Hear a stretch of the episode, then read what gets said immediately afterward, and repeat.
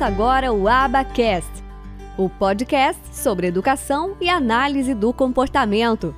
Apresentação: Michele Freitas.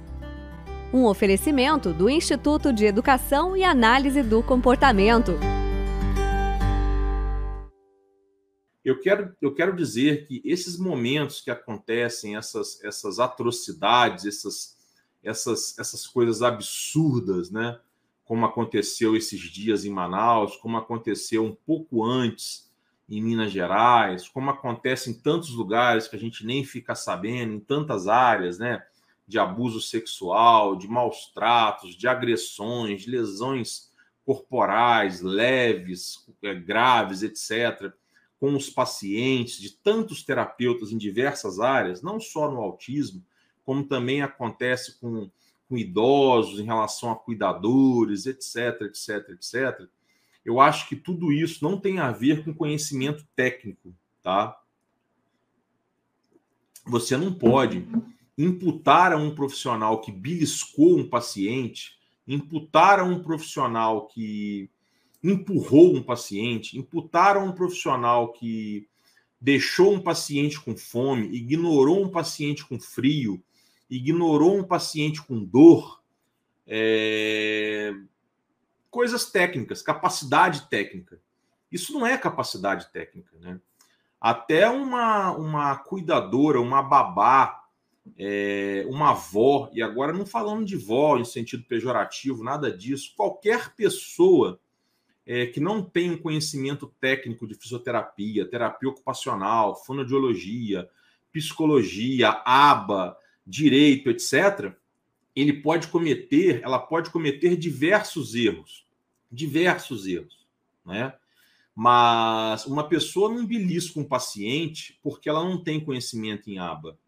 Uma pessoa não, não maltrata um paciente porque ela não tem conhecimento de fisioterapia. Uma pessoa não, não rouba um cliente na advocacia porque ele não tem conhecimento de direito. Uma pessoa não, não ignora um, um, idoso passando fome, frio, acamado, etc., porque ele não tem conhecimento de cuidador, porque ele não tem de conhecimento de aba aplicada à gerontologia comportamental. Não, não. Pelo amor de Deus. Tempos atrás, umas pessoas gravaram um vídeo em relação ao caso de Minas Gerais, dizendo assim: a aba não é para amadores. Cara pálida, nenhuma profissão é para amadores. Ou a pessoa é profissional, ela é amadora. Não tem meio termo. Ou ela é profissional ou ela é amadora. Agora, ela tanto pode ser profissional, como ela tanto pode ser amadora, que ela não vai beliscar ninguém, que ela não precisa beliscar ninguém, que ela não precisa empurrar ninguém, que ela não precisa maltratar ninguém, sendo ela amadora ou profissional, tendo ela conhecimento técnico ou não tendo. São coisas totalmente diferentes. Alguém beliscar, alguém morder, maltratar, ignorar fome, frio, etc., choro, etc., sem razão técnica para isso, não tem nada a ver com conhecimento técnico. Tem a ver com índole da pessoa, tem a ver com a falta de caráter, tem a ver com a falta de aptidão para lidar com criança, jovem, idoso, crianças especiais, crianças com deficiência, autista, etc.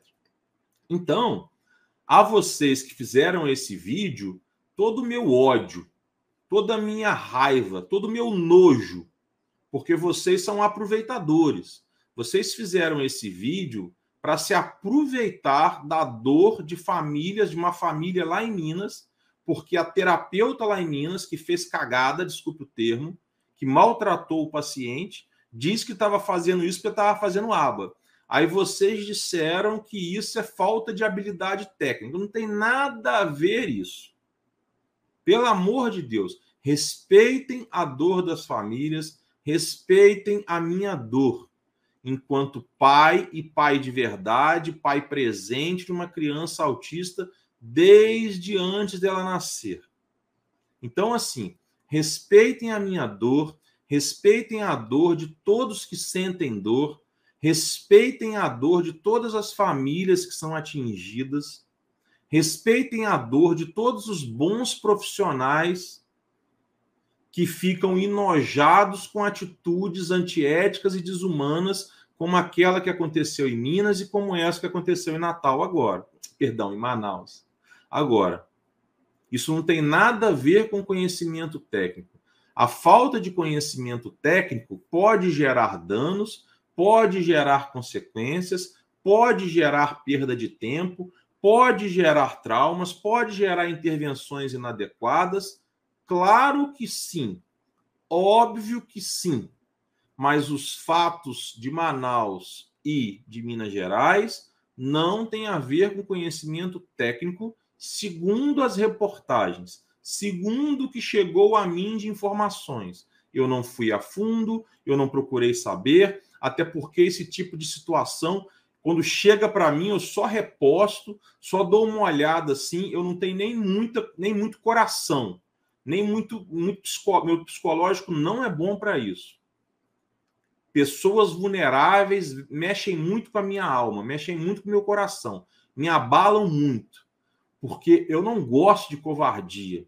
Então, se a, se a pessoa é vulnerável, porque ela é idosa, porque ela é deficiente, porque ela é criança, etc., é covardia.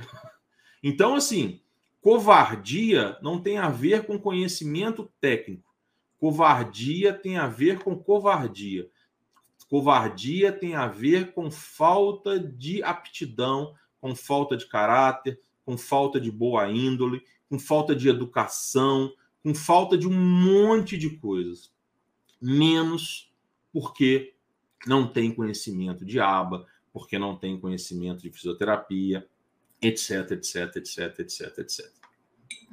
Os maiores profissionais, os melhores profissionais da década de 40 na Europa, médico, engenheiro, enfermeiro, etc., os mais altamente qualificados, eu disse isso aqui semana passada, mataram pessoas sobre o pretexto do regime ditatorial de Hitler. Eu disse isso semana passada e repito. Asperger foi um médico altamente qualificado que escolhia quem ia morrer e quem ia viver. Os autistas de alto desempenho viviam, os autistas com baixo desempenho morriam. Então, chega desse discurso nojento de vocês. Vamos ogerizar com todas as forças os casos que nós temos recentemente na mídia. Vamos lutar por justiça, vamos ser solidários, mas chega de aproveitadores de notícia. Bem, então, como eu estava dizendo, além de advogado, eu sou pai. E pai com coração mole, pai presente, pai que luta, pai que briga.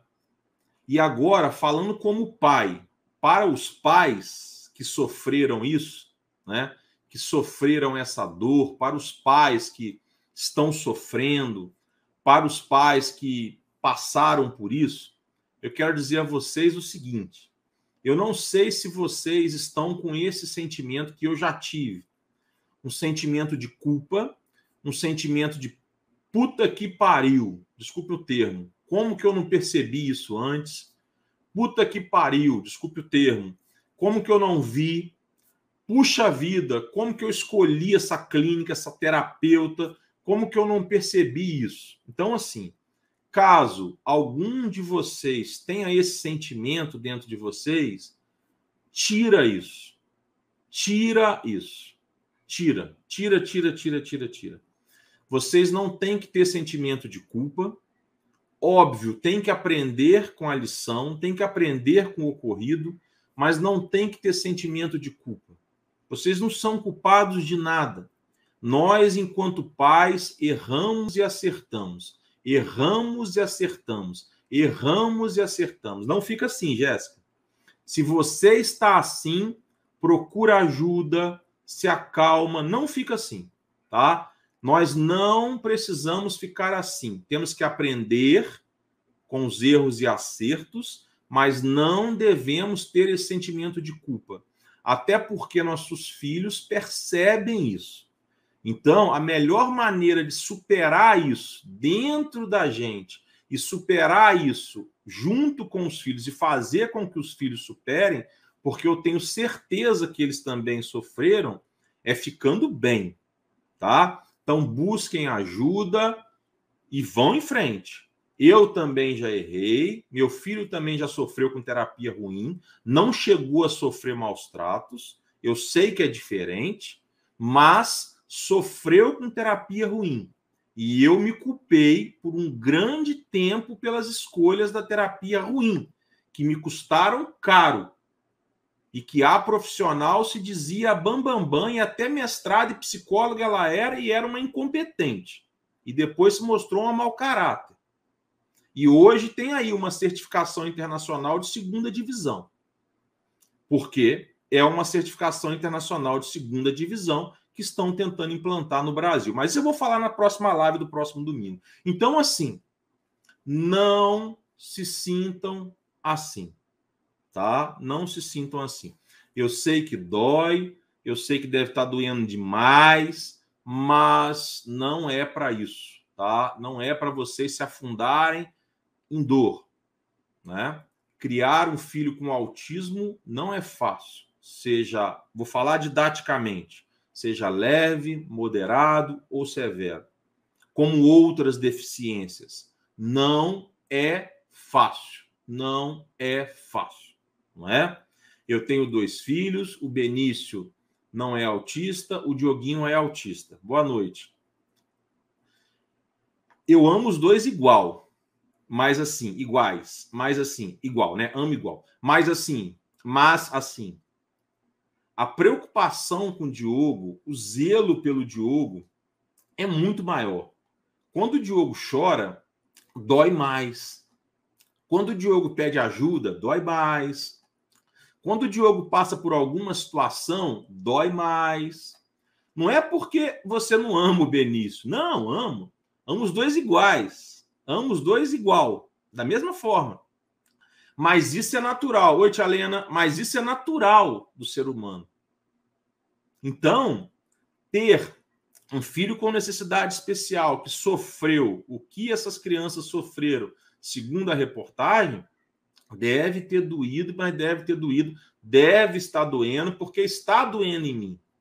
Como eu disse, não tive nem coragem de ver a reportagem, mas está doendo em mim. Por isso eu estou aqui, solidário a vocês. Só que, só que, deixa doer, chora, mas não carreguem sentimento de culpa. Por favor, nós, enquanto pais, temos direito de errar e de acertar, desde que estejamos fazendo o melhor, o melhor do melhor dia após dia. E o melhor não significa acertar. O melhor não significa ser perfeito. Tudo bem? Ok? Então, a primeira mensagem que eu quero deixar é essa para vocês, papais mamães, que sofreram com esses atos absurdos. Absurdos. Tá? Absurdos. Tá bom? Bem, eu vou ler uma mensagem aqui da Sheila.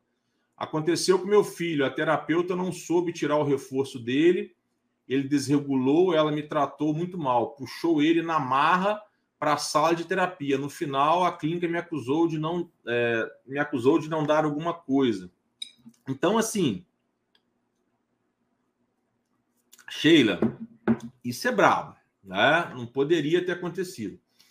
Jéssica, como lidar com autista? Tem um filho que é autista tá com oito anos. Depois você me chama lá, Jéssica, no Diogo Muito Além do Direito, que eu vou te ajudando, tá? Dia a dia, porque numa live aqui é muito difícil, porque cada ser humano é de um jeito. Cada autista é de um jeito. Então, eu te falar como que você vai cuidar do seu filho, sem conhecer seu filho, sem conhecer a sua realidade, é seria muito imprudente da minha parte, tá? Me chama lá no Diogo Muito Além do Direito, que a gente vai trocando uma ideia. Você me manda uns vídeos, conforme for, passo para o analista do comportamento mais experiente, para uma fonte, uma TO, uma pedagoga, te indico um médico, blá, blá, blá. Enfim, a gente vai ajustando lá, tá? Não te deixo desamparada, não. Não deixo ninguém desamparado lá. Bem, então, dito isso, essa mensagem muito importante para os pais, e contem comigo, contem comigo nisso aí, tá? Quiserem trocar ideia comigo lá, desabafar, tô lá, tá? Como agir nas crises? Primeira coisa é se manter calma, tá? Se manter calma é muito importante para o autista sentir que tá tudo calmo, para ele ir se acalmando. Segunda coisa é tirar o que está incomodando.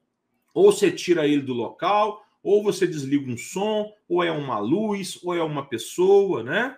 Terceira coisa, não estou falando em ordem de importâncias, tá? Terceira coisa é evitar que ele se machuque ou machuque alguém. E por aí vai. Depende da crise, depende de você, depende do paciente. Me chama lá que a gente conversa, tá? Eu converso de verdade. É, a Jana, rapaz, oh, muito obrigado. Eu tenho 46, mas sou rapaz mesmo. Obrigado. Eu gosto muito de suas postagens. Então, embora eu soube de você há pouco tempo, mas que história incrível. Há pouco tempo, Jana, mas muito tempo para frente. Nós ainda temos muitos anos de vida e podemos nos ajudar muito ainda, tá? Bem, então assim, vamos lá. Papais e mamães, contem comigo, tá? Não se culpem de maneira nenhuma pelas ocorrências, não façam isso com vocês, tá bom? Bem, vou chegar aí, tá, Aline? Na questão da omissão da clínica. Vou chegar aí, tá bom? Eu acho que sim, eu acho que a clínica é responsável, tá? Bem, outra ressalva. Eu acho que tem que ficar bem claro para vocês. Eu não aprofundei nas notícias, eu não aprofundei nas informações, tá? Então, eu estou falando com base no que eu vi. Se por acaso eu falar coisas que vocês digam, ah, que vocês saibam, não, não foi bem assim me corrijam imediatamente, tá? Imediatamente, sem constrangimentos, tá bom? Sem constrangimentos. Bem, então vamos lá. Olha só. Quando nós falamos de situações como essas, sejam de maus tratos, sejam de abuso sexual, que eu acho que não foi o caso dessas últimas duas, seja de lesão corporal, leve, né? Porque um beliscão pode deixar uma lesão corporal. É, um terapeuta que é, não evita que uma criança se machuque, deixa uma lesão corporal, não é? Então, nós temos aí diversas possibilidades de ocorrências criminais, de responsabilização criminal. E nós temos que separar o comportamento do terapeuta em três esferas: responsabilidade criminal, responsabilidade civil ou civil, que é o mais correto, o termo, né, civil, e responsabilidade administrativa, junto a conselhos profissionais. É assim que analisamos a questão da responsabilidade. E quando eu falo dessas responsabilidades, criminal, civil ou administrativa, isso não se limita aos terapeutas. A depender do contexto, eu posso alcançar proprietário de clínica, o terapeuta que tem uma sala ao lado, o terapeuta que tinha conhecimento do ocorrido, a secretária, todo mundo. Todo mundo pode ser alcançado, tá? Sei que não é o caso, sei que não é o caso, quero que fique bem claro isso. Sei que não é o caso de vocês, papais mamães de Manaus, sei que não é o caso do pessoal lá de Minas, sei que não é o caso, mas quero deixar bem claro isso.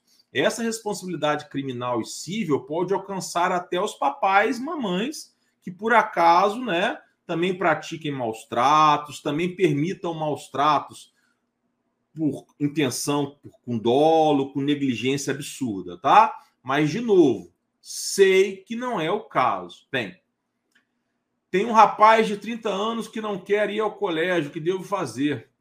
É uma escola especializada aqui na minha cidade. Então, é muito difícil eu te falar o que fazer agora, tá? Me chama lá no Diogo Muito Além do Direito, que a gente vai trocando ideia, tá bom? Mas assim, o que, que eu acho? Tem que analisar, não é que ele não quer ir à escola. Isso você já sabe. Isso é fácil de saber. Você tem que analisar o porquê que ele não quer ir na escola. Tá? Por quê? Tem pessoas que o incomodam, o ambiente o incomoda, luzes incomodam. Sair de casa o incomoda? Às vezes não é só a escola, às vezes ele não quer nem sair de casa mais. Às vezes ele não quer ir à escola da maneira que você vai levá-lo. Às vezes ele não quer a escola com a pessoa X ou Y. Então, tem um monte de variantes aí, tá? Que eu não posso é, fazer nenhuma afirmação, que eu não posso é, falar aqui numa live, tá bom? Me chama lá no Diogo Muito Além do Direito. Tem uma filha de 38 anos, fica em crise no período menstrual. O que faço? Então, o período não é muito a minha área essa, tá? Eu não tenho, muita, não tenho muito conhecimento técnico, mas o período menstrual gera toda uma variação né, hormonal, psicológica em qualquer ser humano, né? Então é, é, é, é, por aí, mas me chama lá que eu te indico alguém para te ajudar. Essa parte aí eu não vou poder te ajudar muito. Você não eu falando, né? Você concorda que o terapeuta cobre mais caro conforme o grau de autismo? Então, boa pergunta. Então, assim, eu não acho que o terapeuta tem que cobrar mais caro conforme o grau de autismo. Não acho. Eu acho que o terapeuta tem que cobrar o preço que ele acha que merece receber para aquela população que ele resolveu trabalhar e que tem condições de pagar para ele. E se o paciente dá mais trabalho, ele tem que investir mais tempo. E aí, como ele vai ganhar por hora, ele vai ganhar mais, mas não cobrar a hora mais cara. Isso, inclusive, é antiético. Excelente pergunta para o tema da live. Isso, inclusive, é antiético. Os códigos de ética das profissões regulamentadas proíbem isso. Isso, inclusive, é antiético. É... Deve ser algum problema na escola. Pode ser sim. Oi, Drica, eu quero que você participe, hein? A responsabilidade do plano de saúde que indicou o profissional? Claro que há. Excelente pergunta, Drica. vou deixar você mesma responder daqui a pouco. Penteie o cabelo aí. Então, então assim, voltando, a questão da responsabilidade civil, criminal e administrativa. A responsabilidade criminal, que não é muito a minha praia, eu nunca fui advogado criminal, mas tenho uma noção, ela gira em torno dos possíveis tipos criminais que eu acabei de mencionar. Uma lesão corporal, que pode ser leve ou grave, pode ser culposa ou dolosa, conforme os casos que me foi narrado e eu vi as notícias, pareceu lesão corporal culposa. Pode ser é, omissão, omissão de socorro, porque omissão de socorro não é só socorrer quem está morrendo, é deixar de informar as autoridades que está acontecendo mal, maus tratos. Pode ser crime de maus tratos, pode ser crime de ordem sexual, a depender do contexto. Então, tem toda uma esfera de possibilidades criminais. É, tem uma fono ISIS. Oi, ISIS. Com alto índice de processos via plano de saúde, vejo grande parcela de profissionais direcionando para suas equipes de ATs, muitas vezes com baixa carga horária de capacitação. Como fica essa essa fisca, fiscalização, essa hipótese, esse caso, né? Bem, o, o ISIS, isso aí é meio que a ideia de venda casada nós não podemos esquecer que o paciente em relação ao terapeuta é um consumidor e o terapeuta é um prestador de serviço. Então, essa venda não pode ser casada, tá? Se houver um AT capaz tecnicamente, um profissional não pode se recusar a trabalhar com ele. Isso, inclusive, é antiético. Os códigos de ética proíbem isso. É muito pelo contrário, você tem que ter um bom relacionamento com todos os profissionais, mesmo que ele não seja da sua equipe. Você pode recomendar para os pais: ó, eu tenho a minha equipe. Você quer? Não, eu não quero. Eu tenho aquela fulana que eu gosto. Tudo bem, vou trabalhar com ela. Agora, com a minha equipe, o profissional pode dizer isso. As chances de dar certo são maiores. Por isso, por isso, por isso. Que eu conheço a formação, que eu lido com eles melhor. Mas não quer dizer que eu não vá ter sucesso com essa sua indicação. Vamos trabalhar com ela, vamos ver como ela tá, vamos ver como ela é, sem problemas, tá? Essa venda casada, esse fornecimento de prestação de serviço casado, isso é ilegal perante o CDC, isso é antiético perante os códigos de ética das profissões regulamentadas. É... Oi, Ana.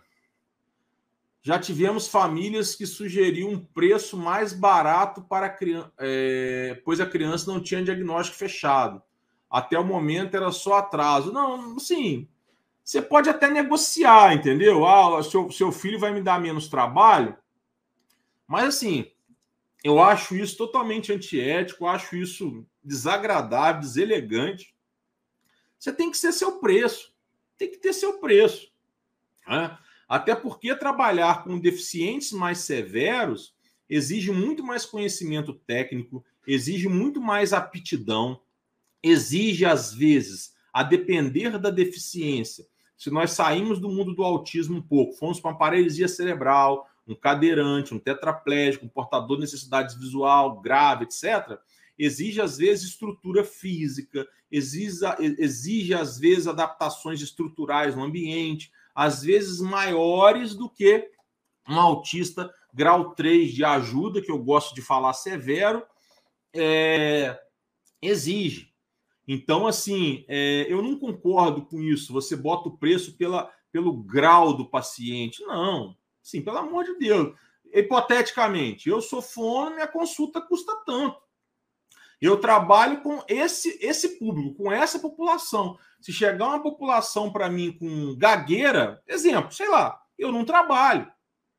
Se chegar uma população com autismo grau 3 de ajuda no que toca a parte da comunicação, porque esse grau 3 tem divisões, né? Na parte de comunicação, e o fono falar assim: eu não sei trabalhar, ou eu sei por alto. Então, assim, é o que eu faço com a advocacia criminal. Eu não sei trabalhar. Então, assim, não é ah, o crime. Isso aí você pode fazer na advocacia. O grau de complexidade. Agora, o, grau, o grau de complexidade do paciente eu considero totalmente antiético. Tá? Você pode variar seu preço conforme a clínica que você atende, porque aí você tem a sua parte de gestão com a clínica, quanto você repassa para ela, tem o local que a clínica está, se a clínica estiver na zona sul do Rio de Janeiro, na Barra da Tijuca, ou se a clínica estiver em Madureira, se a clínica estiver no Morumbi, ou se a clínica estiver em Guarulhos, lá em São Paulo, coisas assim. Se for uma clínica particular ou for uma clínica popular, se for uma clínica que atende convênios, se for uma clínica que não atende, beleza, né? o seu preço particular é um, o convênio te repassa outro, beleza. Agora, o paciente das 9 é grau 3, o paciente das 10 é grau 2, um é 300 reais, o outro é 250? Não, não. Concordo, não. Acho antiético. Bem, é muito importante refletir sobre as questões éticas, visto que atualmente existem muitos viés que levam alguns profissionais a esquecerem a ética. Concordo, Thelma. Eu, eu, eu, digo mais, eu acho que o profissional não esquece a ética, não. Acho que ele não tem. tá? Acho que ele não tem. Mas eu concordo. Bem, então, falei rapidamente da responsabilidade criminal. Quanto à responsabilidade civil, tá? Direitos dos autistas são muitos, tá? Me chama lá no Diogo Muito Além do Direito que eu te falo todos.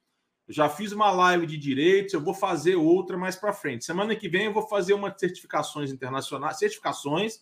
Aí no outro domingo eu faço uma de direitos. Pode anotar aí na sua agenda. Hoje é dia 10, dia 23 eu faço uma de direitos. Pode me cobrar. Bem, na educação, na saúde, pode me cobrar. Eu faço uma dia 23 para falar sobre isso, tá? Mas antes disso, me chama lá no Diogo Muito Além do Direito que eu te respondo o que você quiser. Oi, Grace, como está seu esposo? Como estão todos aí?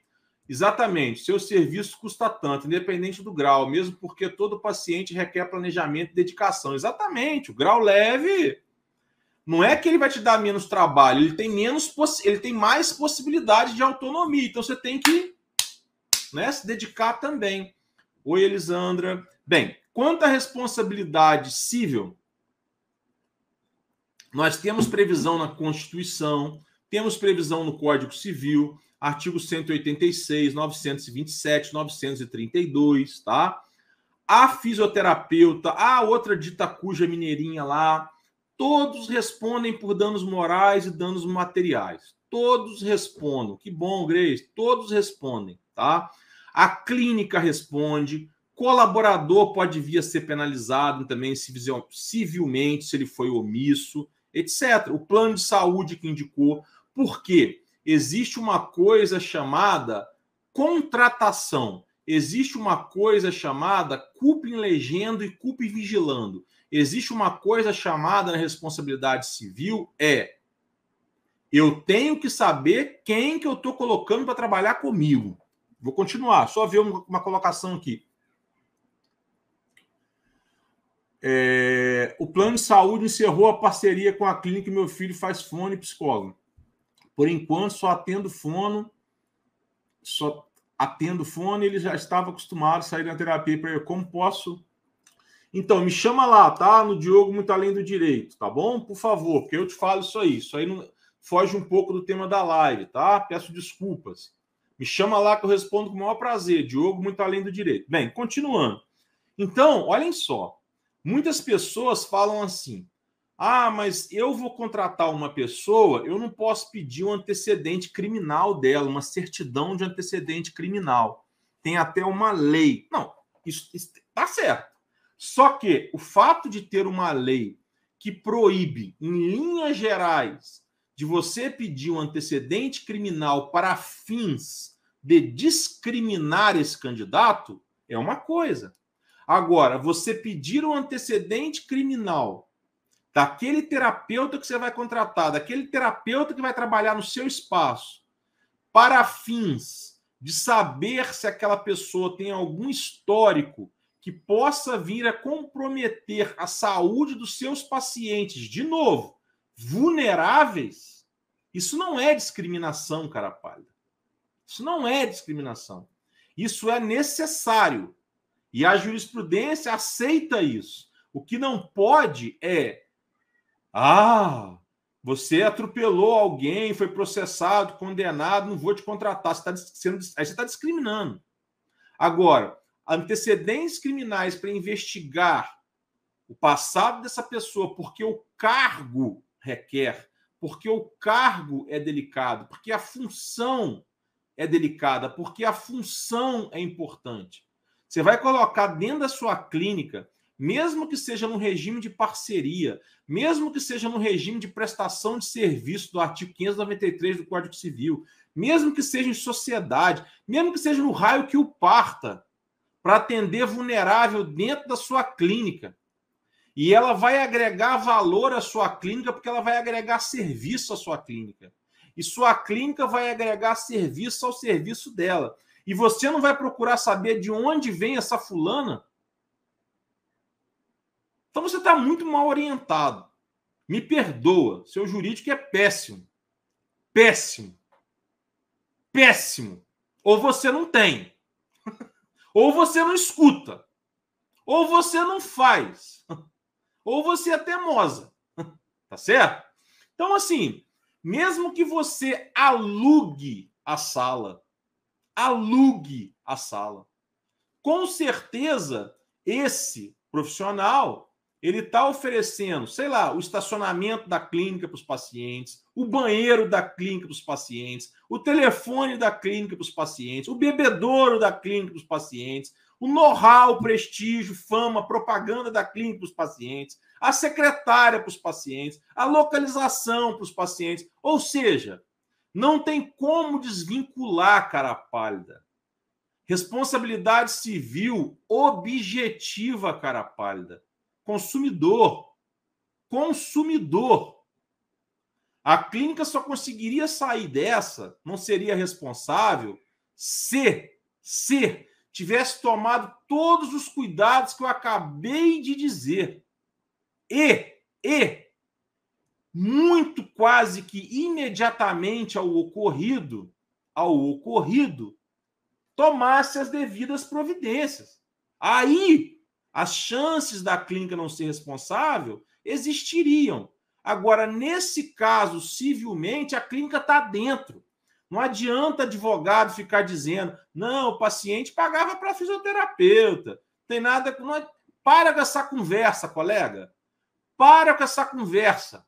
Se você não orientou o seu cliente adequadamente, me desculpa. Ou melhor, me peça desculpa por ser minha colega e ser incompetente. Se você orientou e a clínica não atendeu isso, se resguarde. Se resguarde. e larga esse cliente. Se a clínica não tinha você antes, beleza. Então a culpa não é sua. Mas não fala isso.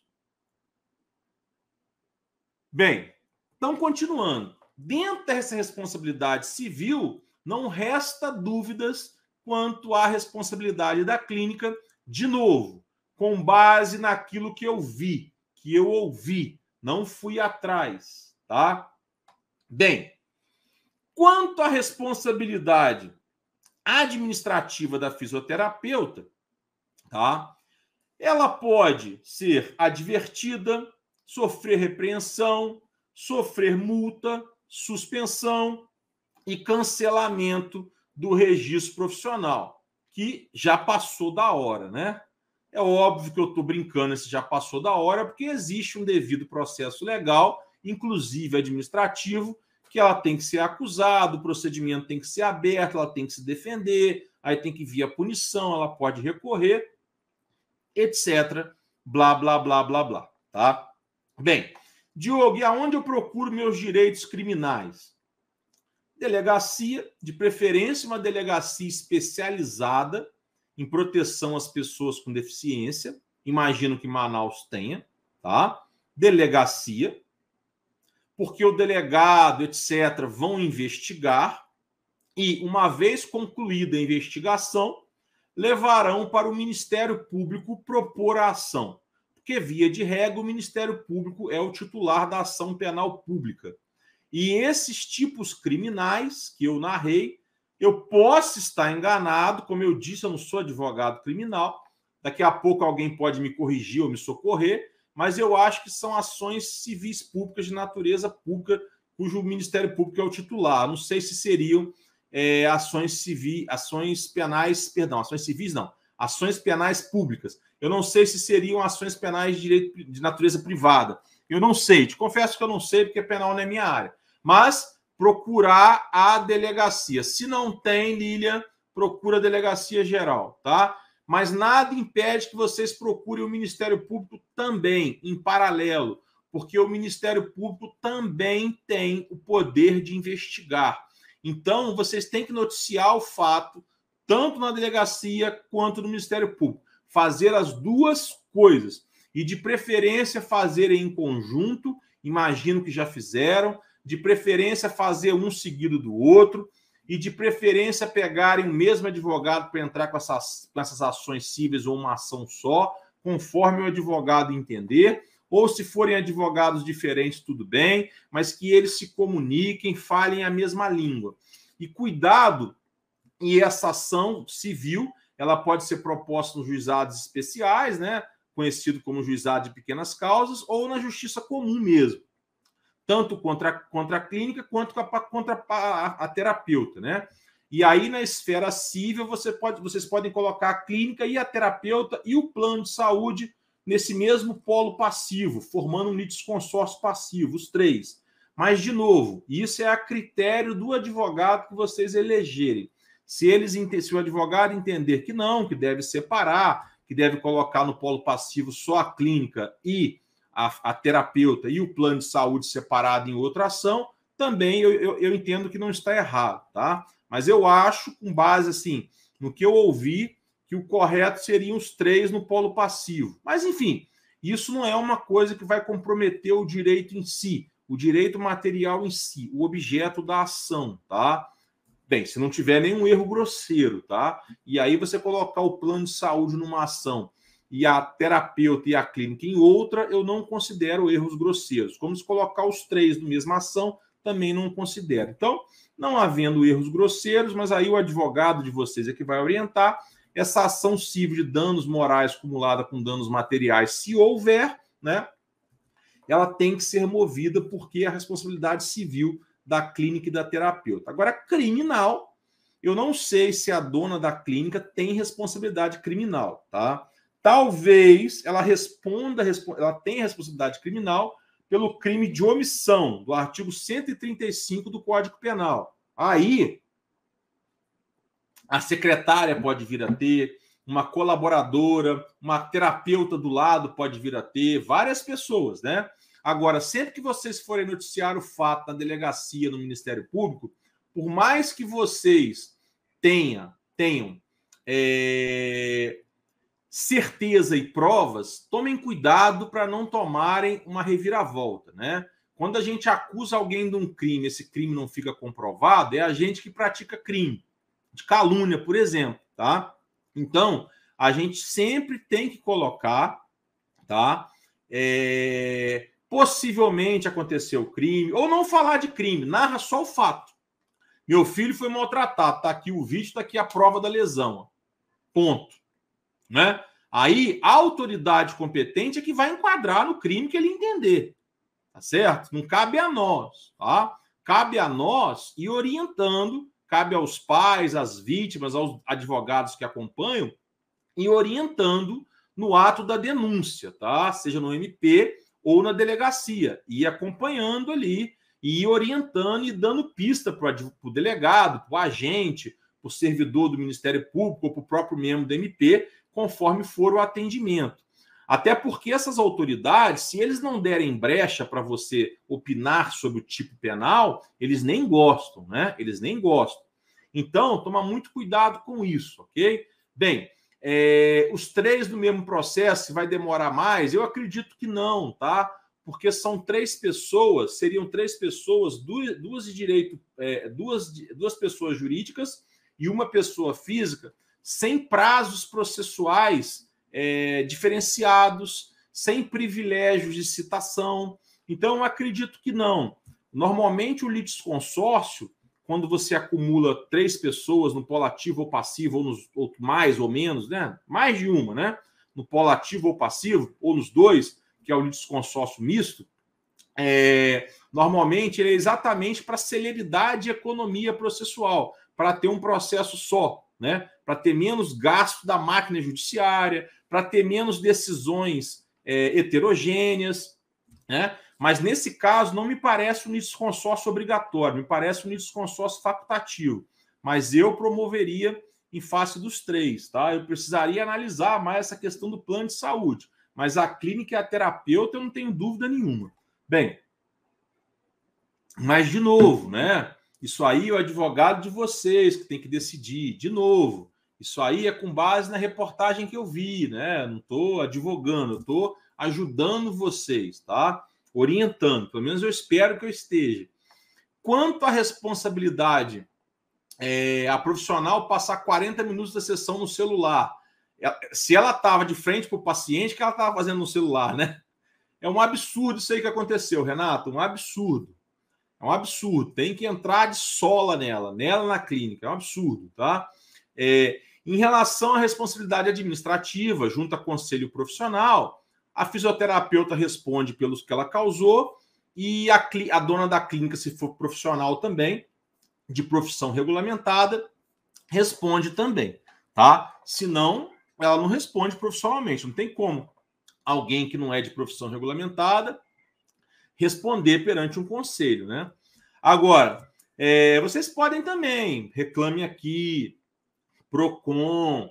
São medidas paliativas que ajudam um pouco a outras famílias não caírem nessa armadilha, ajudam a, a imprensa a se interessar mais pelo caso. E a imprensa ajuda muito nesse caso, né? Então, o trabalho junto à imprensa é esse. Agora, eu vou, vou ver se tem alguém aqui que eu posso convidar para participar. Deixa eu ver. É, a Cris, é a, a, a, a Fono, a Sheila. Eu queria, sim, eu queria conversar com a Drica, que é advogada em Manaus, também é mãe, e eu queria conversar com as mães dos casos, sabe, pessoal? Assim, não queria que ninguém se ofendesse comigo, tá? Eu vou fazer o seguinte: eu vou procurar a Drica aqui e depois vocês, quem for mãe do caso e quiser falar sobre isso, é, me fala, tá? Deixa eu ver se eu acho ela aqui. É, não, não vou conseguir achar, não. É, então, é, peraí. Peraí. O, o, enfim, o Drica e alguma mãe que queira participar, escreva aí agora que foi que foi aconteceu esse fato, que estava lá, ou que é de Manaus, pode narrar para nós esse fato com mais detalhes. pode ser um pai ou mãe vítima do caso, pode ser alguém que conheça é, é, a fundo esses detalhes, pode ser algum advogado de Manaus que conheça, pode ser é, é, o advogado da advogada da clínica, pode ser advogado da vítima, da, da agressora, pode ser agressora, enfim, eu quero entender melhor o caso. Então, assim, é, é, me escreve aqui a mensagem, eu sou, eu sou isso, e, e me manda lá o convite, que aí eu aceito. Porque eu tenho três convites lá é, sou avó de uma das crianças. Opa, Renata, me manda aí um convite, quero você. Quero falar com você agora. Depois com você, Aline. Beleza. Vamos lá, Renato, me manda aí um convite. Você consegue? Você consegue me mandar?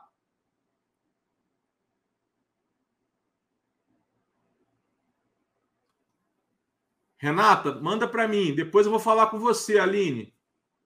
Renata, manda para mim um convite. Renata. Renata. Renata Raposo. Como faço, né? Tem problema não. Peraí, Renata, vou chamar aqui você. Peraí, vou ver se eu consigo. Também não sou bom nisso, não, Renata. Fica tranquila.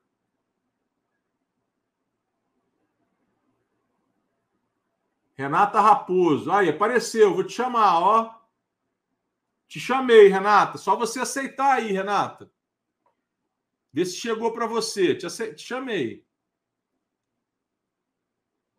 Ah, oi, dona Renata, como vai a senhora? Muito prazer.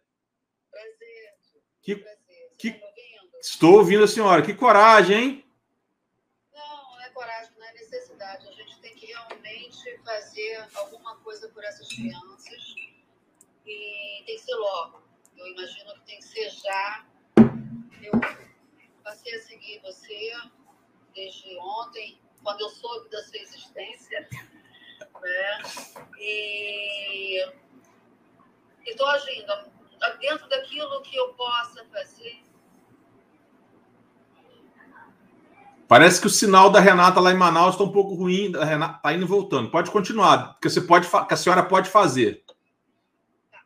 Estou tentando fazer o que eu posso. Entrei em contato com o deputado estadual, entrei em contato com o deputado federal tá, aqui de Manaus, que já se comprometeu uh, comigo a providenciar um projeto de lei, alguma coisa nesse sentido, para que as clínicas sejam obrigadas a instalar câmeras e a gente possa é, ver em tempo real a, as sessões dos nossos, das nossas crianças. Bem, o meu neto, ele não. Das 53 sessões que ele teve com essa profissional, nós tivemos acesso a apenas três. Assim como todos os outros pais, nós não conseguimos acesso a todas as sessões. Porque a explicação é que eram é, câmeras de segurança que os HDs ah, apagam. Ah, isso, isso, né? Iam entrando novas imagens e não, não suportava, né? Bem, nessas imagens eu vi, nós vimos ah, a, profissional ser bruta com o nosso neto, meu neto, tá? que na ocasião tinha três anos e não falava. Ele passou a falar com a fonoaudióloga dessa clínica, a quem nós, nós só temos elogios a fazer. Tá? Entretanto, uh, nós já sabemos que nas terapias ele não fazia nada, terapia ocupacional zero. Tá? Ela ficava praticamente o tempo todo com o celular na mão, falando no WhatsApp, ou vendo. Não sei, eu não vou acusar sobre o que ela estava fazendo, mas ela estava sempre com o celular, uh, comendo lanche do meu neto, o tempo todo, tô, em todas as três sessões, ela abria a mochila comigo o lanche dele. É, em alguns momentos pegou ele pelo pescoço, por aqui, em outros o sacudia pelo braço, e isso é o que nós tivemos da nossa criança. Mas eu tive acesso a outros vídeos em que ela segura a criança por aqui, uh, a ponto de levantar a criança do chão, segura, puxa uma outra menininha pelo braço, arrastando pela sala. É, essa mesma criança que ela segura pelo pescoço, ela levanta do chão, puxando pelo cabelo. Então, você, como pai de uma criança típica, você sabe o que é isso. Então, a cada vídeo que eu vejo, eu só faço chorar, eu estou dilacerada com tudo isso. Eu estou muito machucada com tudo isso que eu tenho visto. Eu sou responsável, uma das responsáveis a levar o meu neto para as terapias, porque a mãe trabalha muito, o pai também, e eu basicamente me revezo com eles, com a minha nora, com o namorado da mãe, que é, é uma família que se uniu para cuidar dessa criança.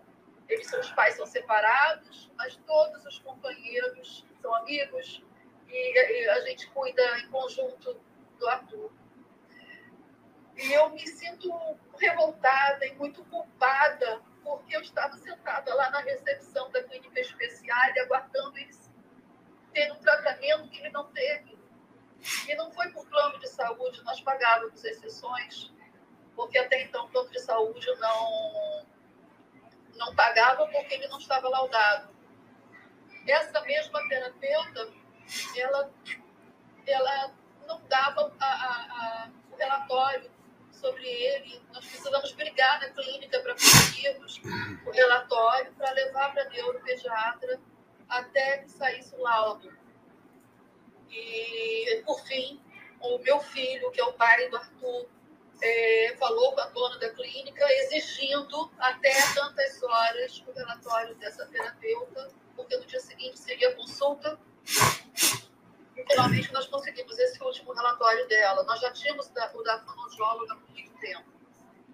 E o dela nós conseguimos só na base da, da briga, praticamente. Né? E ele recebeu um laudo de autista, é, o CID 84, se eu não me engano, né? É, mas um autismo leve, que, e a gente sabe que autismo é autismo, a gente vai ter que tratar a vida inteira, a gente tem que ter cuidados especiais inteira, ele estuda de manhã, ele faz fisioterapia, ele faz, ele faz é, terapia, ele faz TO, ele tem AT, ele tem musicoterapia, ele tem fisioterapia, né? Então a gente procura fazer tudo para que ele possa crescer dentro do, do, do mais é, seguro possível. A gente sempre temeu muito por bullying, é, por preconceitos que ele viesse a sofrer no futuro para passar por isso agora, na mão de uma terapeuta, é, é muito revoltante, sabe? É, é muito revoltante a gente saber que aquela pessoa que estava ali para proteger a nossa criança, para cuidar, para tratar, atua dessa forma. Nós estamos com advogado, nós já registramos o boletim de ocorrência, uh, nós já sabemos que a clínica já tem a tal televisão com imagens no local, mas depois do fato acontecido, né? Então, eu quero que vire lei que todas as demais sejam obrigadas a nos mostrar em tempo real como é o atendimento das nossas crianças.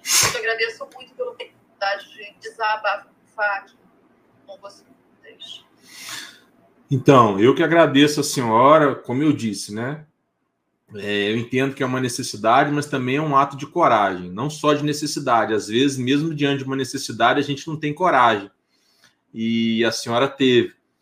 E eu sim, sou muito solidário, lamento muito que essas crianças tenham passado por isso, né? A senhora foi narrando aí, como eu disse no começo da live, eu não, eu não assisto esses vídeos, que eu não tenho coragem, e a senhora está sendo a primeira a me dizer, com uma riqueza maior de detalhes, que foi muito além do que eu imaginava. Eu imaginei, eu, pelo, pelo pouco que eu tinha visto de notícia, que eu vi de notícia, eu achei que tinha sido só um pouco de descaso, celular, um empurrão, um beliscão.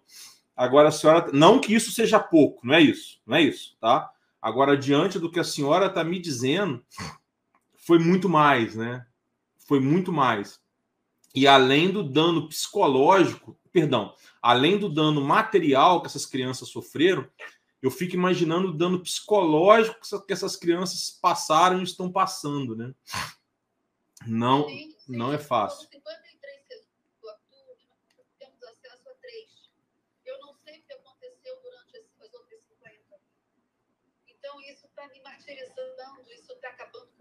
Sabe? Porque eu fecho os olhos e fico imaginando que eu levei. O que, que passava na cabeça dele? Porque que, que a minha avó está fazendo isso comigo? Por que, que ela está me trazendo para essa mulher? Ele não sabia falar. Eu fico imaginando uh, o, o, o, o que ele sentia, porque ele dava a mão para ela e ia. A inocência de uma criança autista chega a esse ponto, ela se entrega para quem judia dela. Tá? Eu não vi ela bater no meu neto. Eu não vi ela puxar o cabelo dele, eu vi ela sacudir, eu vi ela pegar ele por aqui para ele virar a cabeça para onde ela queria. Eu, eu vi ela deixando ele preso 50 minutos da sessão atrás de uma mesinha, onde ele mal podia se mexer, porque ela empurrava ele de volta, sabe? Eu vi ela negando o lanche dele, ela botando o lanche dele na boca, ele ia pegar e ela batia no mão dele para ele não, não pegar a comida. E aí, quando ela se sacia, ela pega e entrega para ele. Num outro vídeo, o meu filho viu ela, ela mordendo o bolinho que eu mandei para o lanche dele e depois dando na boca. Como em época de Covid, uma adulta faz isso com uma criança? Era pandemia. Ela nem de mata porque ela estava comendo o lanche do meu neto, sabe? Então isso tudo machuca demais, machuca muito. Olha, é, eu imagino assim tudo, tô aqui é, bem, bem abalado também. Não imaginei que tivesse sido, sido tantos episódios, né? E como a senhora disse, episódios que estão obscuros, né? Que a gente nem sabe o que pode ter acontecido. Mas assim, eu vou dizer para a senhora com outras palavras o que eu disse no começo da live, né? Fica bem, fica em paz, fica tranquila, porque assim, Deus está vendo que a senhora não sabia o que estava acontecendo, né? Deus está vendo que a senhora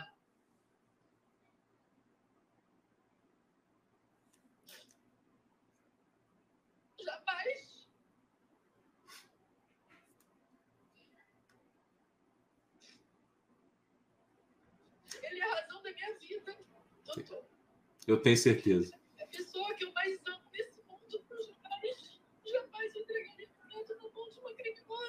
A gente sabe. A gente tem certeza. Ninguém duvida disso, não. E Deus, Deus, Deus sabe tudo que a senhora fez, o esforço que, é, que imagino que deva ser para vocês pagar particular, né? E, e, ter não só um serviço tecnicamente ruim, mas ter agressões e maus tratos, né? É muito revoltante mesmo.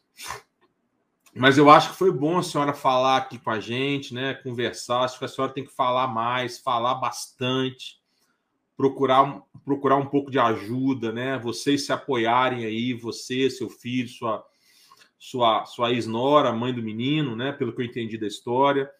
Toda essa família aí, esses novos companheiros. Isso, continuarem unidos, né? Continuar em prol dessa causa. Você vê que mesmo em pandemia, mesmo com todos esses percalços, vocês tiveram uma vitória graças a uma boa profissional, que foi ele começar a falar. Então, assim, olhar para frente, né?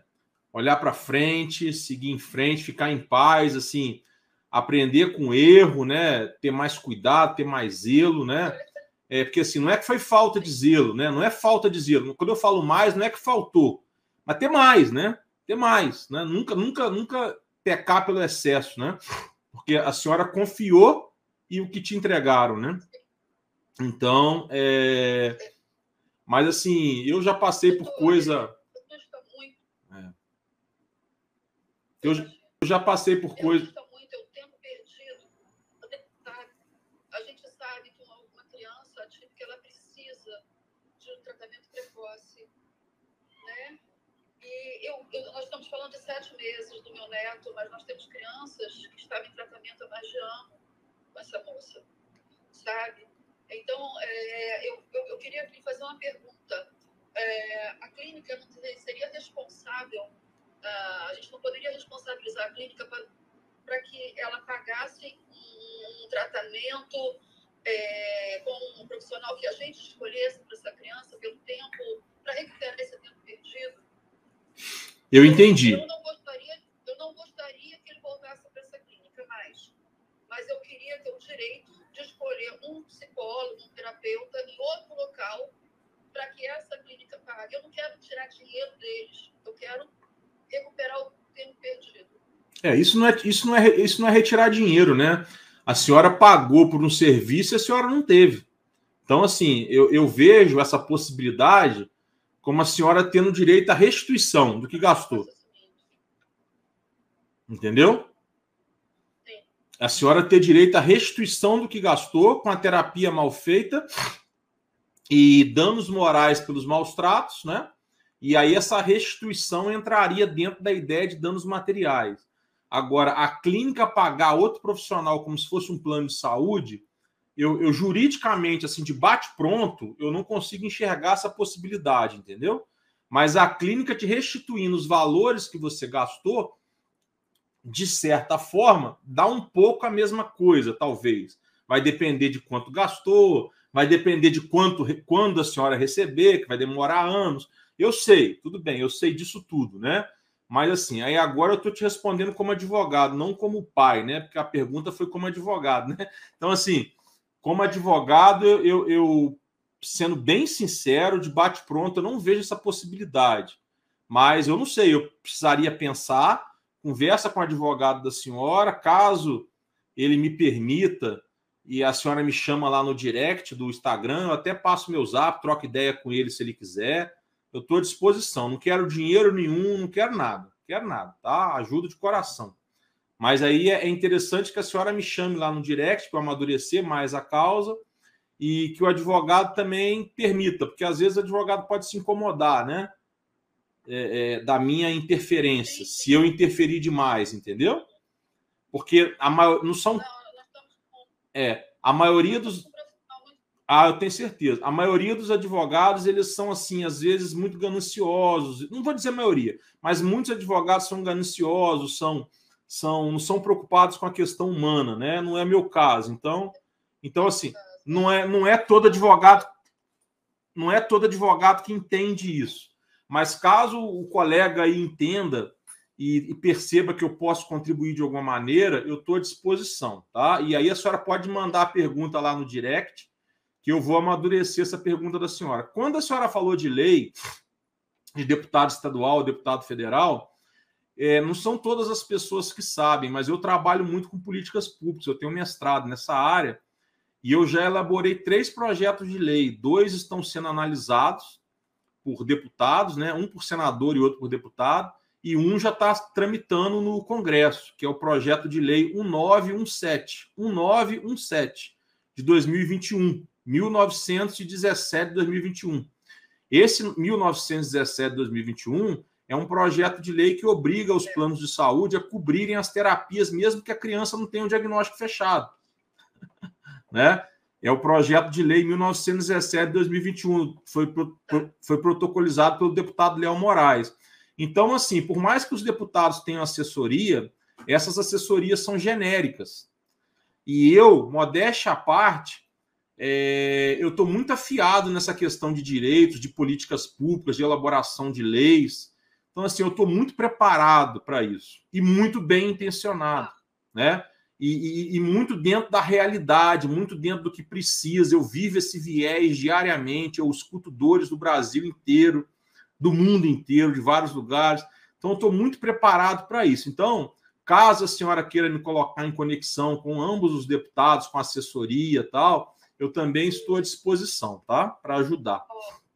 eu já até anotei o número do seu, seu 1917-21. Tá, tá na Câmara dos Deputados. Tá bom. Tá? Qualquer dúvida, a senhora me, me manda no direct que eu mando também. Tá ótimo. Muito obrigada, doutor. Doutor não, Diogo. Eu conheço, eu conheço um rapaz daí que eu fiz uma live esses dias. Eu estava até em Belo Horizonte no dia, que é o Kinga, Kiga, Kiga. Ele é da educação e trabalha com desporto. O nome dele é diferente, né? É QE. Depois eu vou mandar o link da live para a senhora. Ele é bem estudioso, ele é da educação pública, ele trabalha com pessoas com deficiência, não muito autistas, principalmente é, surdos, né? acho que, não, acho que a forma correta de falar é surdos e não mudos, né? Mas enfim, se eu estiver falando errado, alguém me perdoa. Mas ele trabalha muito com surdos é, na área de desporto. O nome dele é Kigan. Kigan. É um nome diferente com a pronúncia diferente. Depois eu vou. É Q-U-G alguma coisa. Se a senhora me mandar um direct lá, eu, eu te mando também o link da live. Às vezes ele pode contribuir de alguma maneira aí com, com os autistas. É, às vezes vocês podem desenvolver algum projeto na área de desporto aí para os autistas. autistas. Tá ótimo.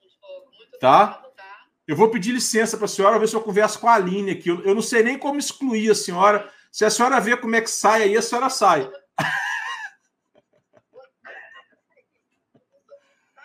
Tá bom, eu também, eu também. Vou ver se eu acho a Aline aqui, advogado. Ô, Aline, me manda um, um, um convite aqui, um, enfim, alguma coisa, o sinal do Batman aqui, por favor. Deixa eu ver se eu acho a Aline aqui. Eu esqueci a Aline de quê? Tenta sair aí.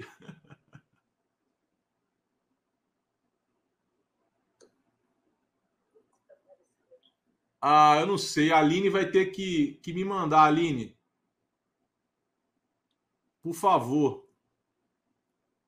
Aí, ela saiu. Obrigado, viu? Desculpa falar sair. Eu queria ter falado licença. Acabei, acabou saindo a palavra sair. É que eu sou muito prático, muito informal, mas não se sinta é, ofendido com a palavra sair, não, viu? Eu lembro que eu dava aula e aí, às vezes, o aluno estava conversando muito. Eu falo, você precisa sair da sala que está me atrapalhando. Dei aula 15 anos para curso de direito, que aluno de direito é terrível, né? Aí eu falava, não é sair mesmo, você está muito mal educado. Mas não é o caso da senhora, não. Bem, vamos lá, deixa eu achar a Aline aqui, a advogada, que. Ai, ai, ai, vamos lá. Não sei nem se eu estou falando o nome certo dela, se é a Aline mesmo. Sou péssimo com o nome também, sou um desastre, pessoal. Ô, Aline, já está por aí? É a Aline mesmo? A advogada que estava conversando comigo. Vem, vem conversar comigo. Ô, Drica, eu quero falar com você também. Achei você, Drica. Você não vai conversar comigo, não? É a Drica de Manaus? Conversou comigo no direct? Bem, vamos lá. Aline, eu quero te ouvir. Quero saber como é que está essa situação jurídica aí. Se você está por dentro, se você não está. Drica, eu quero ouvir vocês. Me manda um convite aqui.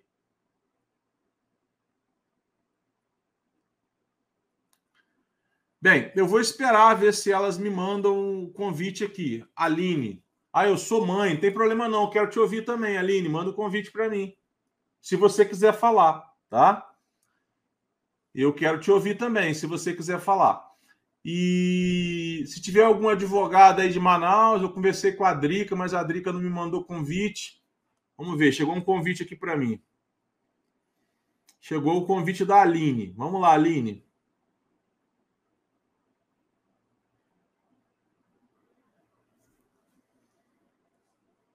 Mandou, eu vi. E eu já te mandei um aceite. Vê se chegou. Oi, Aline. Oi, doutor, tudo bem? Eu estou bem, e você?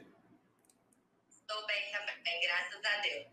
E aí? É porque eu escrevi, eu escrevi da Aline, da Aline é uma amiga nossa aqui de Manaus que é advogada. Ah, tá. Aí eu, eu tinha escrito o nome dela, da Aline, fala do caso pro, pro doutor, mas eu nem sei se a da Aline ainda tá, tá online aqui com a gente.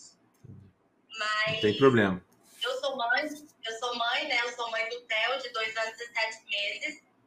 É, o Theo, ele não chegou a ser atendido por essa terapeuta ocupacional, ele era atendido pela clínica é, de forma...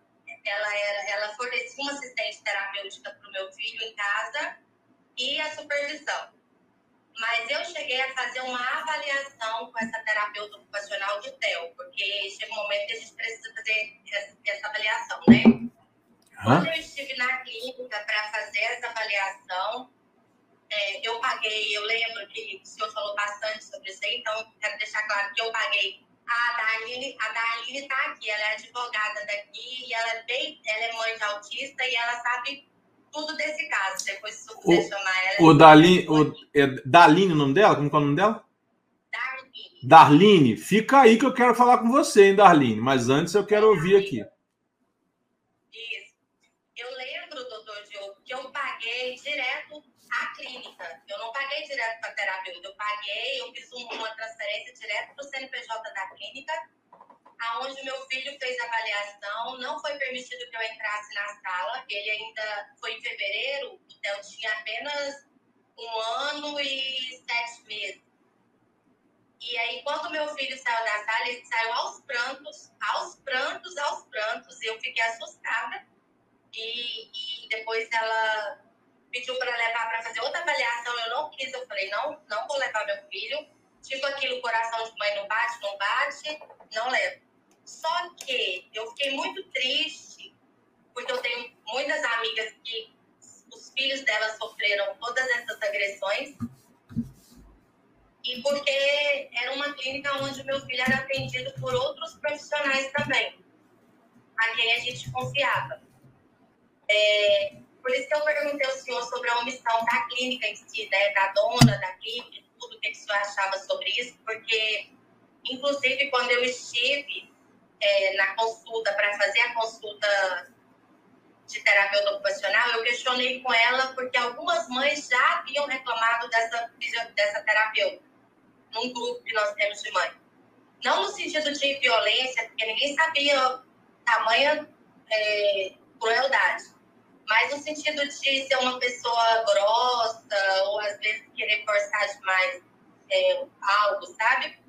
Então eu questionei, eu lembro que eu questionei com ela, mas doutora, ela é da sua total confiança, porque tipo, os pais morrem de trabalhar para pagar um tratamento caríssimo, caríssimo, ou para pagar o plano de saúde e entrar com uma liminar para tentar ter o melhor tratamento para os filhos a gente chega numa clínica que aqui em Manaus, infelizmente, nós temos pouquíssimas clínicas capacitadas para atender as nossas crianças.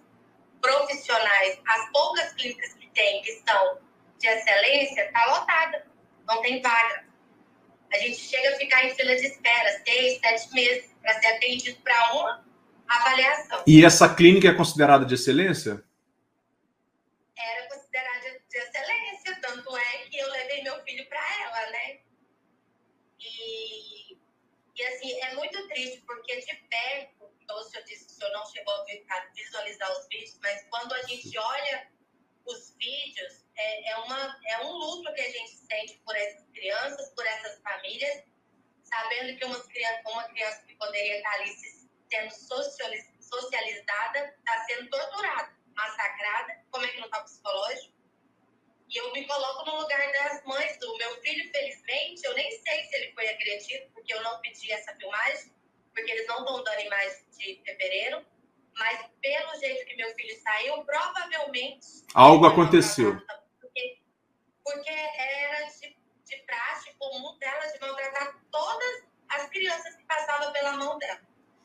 E eu fico pensando assim, eu acho que essas clínicas elas têm que contratar profissionais mais sérios mesmo, igual você falou porque aconteceu também um episódio de, na minha casa, ter uma assistente terapêutica que roubava os brinquedos dessa clínica.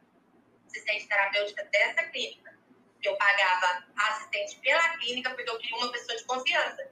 Eu poderia pagar mais barato uma assistente terapeuta particular, contratar fora da clínica, entendeu? Porque é muito mais barato, é metade do preço né? Mas não, contratei pela clínica, pela confiança na profissional, pela confiança. E a pessoa roubava todos os brinquedos da, da minha criança. Todo brinquedo, olha, olha que loucura. Você vê a, como que não era o psicológico dessa mulher. Aí eu fiquei pensando, poucas vezes era filmado. Ficava três horas com meu filho aqui dentro, né? E aí, o que, é que não, dessa mulher não devia fazer também? Sei lá, a gente começa a pensar em Muita coisa, né? muita coisa coisa. Então, é isso que o senhor falou mesmo. As clínicas, elas precisam estar preparadas para contratar profissionais mesmo, não para contratar qualquer pessoa. Quem são os donos dessa clínica? Eu conheço a doutora Ana Paula, né, que é a fisioterapeuta que eu contratava os serviços dela, né? A fisioterapeuta não, perdão, fonoaudióloga. Que, inclusive, era uma pessoa que eu tinha total confiança e, e apreço. É uma pessoa, assim, nunca nunca foi é, negligente comigo, e com várias pessoas que eu conheço também não. Ela, de fato, era uma pessoa assim. Muito boa, mas eu até disse para ela, ela acabou sendo omissa. No meu ponto de vista, ela acabou sendo omissa, né? Qual que, é qual que é o tamanho da clínica, assim? Tem o quê? Uns 10 terapeutas, uns 5 colaboradores? Que, que porte é essa clínica? É, essa clínica... Mais ou menos. Terapeuta ele deve ter uns 20 funcionários. No total, eu creio que deve ter isso aí, mais ou menos. Eu imagino que seja mais ou menos isso, sabe? Mas eu, por exemplo, o meu filho está tá aguardando uma liminar para ele voltar aos tratamentos. Eu, como mãe, diante de tudo que eu vi, eu não tenho coragem de voltar meu filho para essa clínica. Infelizmente, eu não tenho coragem. Entende? Claro. E, e muitas mães, inclusive amigas que eu indiquei para essa clínica, me ligando, chorando por tudo que aconteceu. É muito sofrimento. E... Muito sofrimento mesmo. Eu acho que a Darlene, que está mais por dentro assim, de, de tudo mesmo, porque ela é uma mãe de autista, é uma advogada, e ela conhece muito a respeito de tudo isso. Eu acho que ela vai poder se falar melhor sobre isso. Mas eu queria falar assim, que a minha, que eu acho que é a angústia dos, de um pai deve ser a nossa. Não é porque o meu filho não foi atendido por essa terapeuta que eu não vou me pronunciar, que eu vou calar e vou deixar acontecer com tantas outras crianças. Então, a dor de um pai deve ser a, nossa também. Né? Eu prezo muito por isso. Com certeza. Eu falei muito no meu Instagram, marquei o senhor também, que eu fiquei conhecendo através da Simone, do Instagram da Simone, é, que também é uma mãe de autista aqui. E assim, tá, tá um luto aqui em Manaus, na nossa, no nosso corpo. Eu vou ter que ir a Manaus qualquer dia desse, sabe por quê? Eu, eu, há um tempo atrás, eu participei de um congresso, me convidaram para um congresso. Nós temos uma aluna aqui no IAC, que eu tenho uma empresa, né? Eu faço esse trabalho pro bono, mas eu também tenho uma empresa. Então, são coisas separadas, mas enfim. Então, é, eu, nós temos uma aluna no IAC que ela se chama Sejana, se eu não estou enganado, é uma psicóloga aí de Manaus. E ela, se eu não estou enganado, ela é coordenadora da. É Uninorte que chama? Isso. Aí me convidaram para um congresso, tem pouco tempo, não tem muito tempo, não. Foi esse ano, é, foi esse ano, de pedagogia. E eu fui falar de educação inclusiva tal. Falei dois dias. Aí conheci a reitora da, da, da, da universidade, que eu acho que é o maior centro privado né, de, de, de do norte do, do país, né? Me parece. Foi, pelo menos é a propaganda. E aí eu conheci esse rapaz, o Kigan, que fiquei amigo dele, fizemos até uma live e tal, e agora eu estou conhecendo vocês. Eu vou ter que dar uma chegada aí qualquer dia para conhecer, para comer peixe, para conhecer o Teatro Amazonas, esse encontro aí do, dos rios.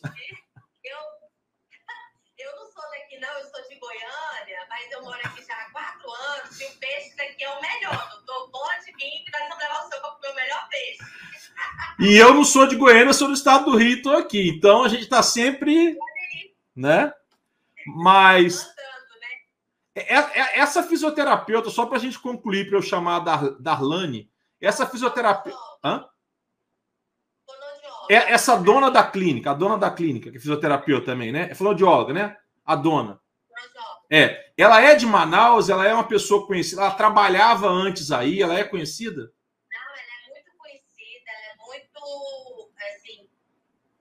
tem um trabalho, ela tinha até então um trabalho de muita excelência, de muita excelência mesmo. É uma fonoaudióloga, uma fonoaudióloga assim, gabaritada. É muito boa mesmo, muito boa, doutorana, sabe? Eu não tenho o que falar dela. Ao que parece, então, o problema aí foi de gestão, né? Gestão, é, eu creio que sim, foi essa questão de gestão. E, e é isso, por exemplo, mas como eu tenho uma clínica que trata crianças especiais, e eu não vou checar o que, que os meus funcionários estão fazendo ali com essas crianças, pelo menos uma vez, diante de, né, pelo menos uma vez, assim, dar uma olhada. E essa profissional. E essa profissional que agrediu as crianças, etc., ela veio de onde? Ela foi, da... foi para aí, ela tava, ela é de onde?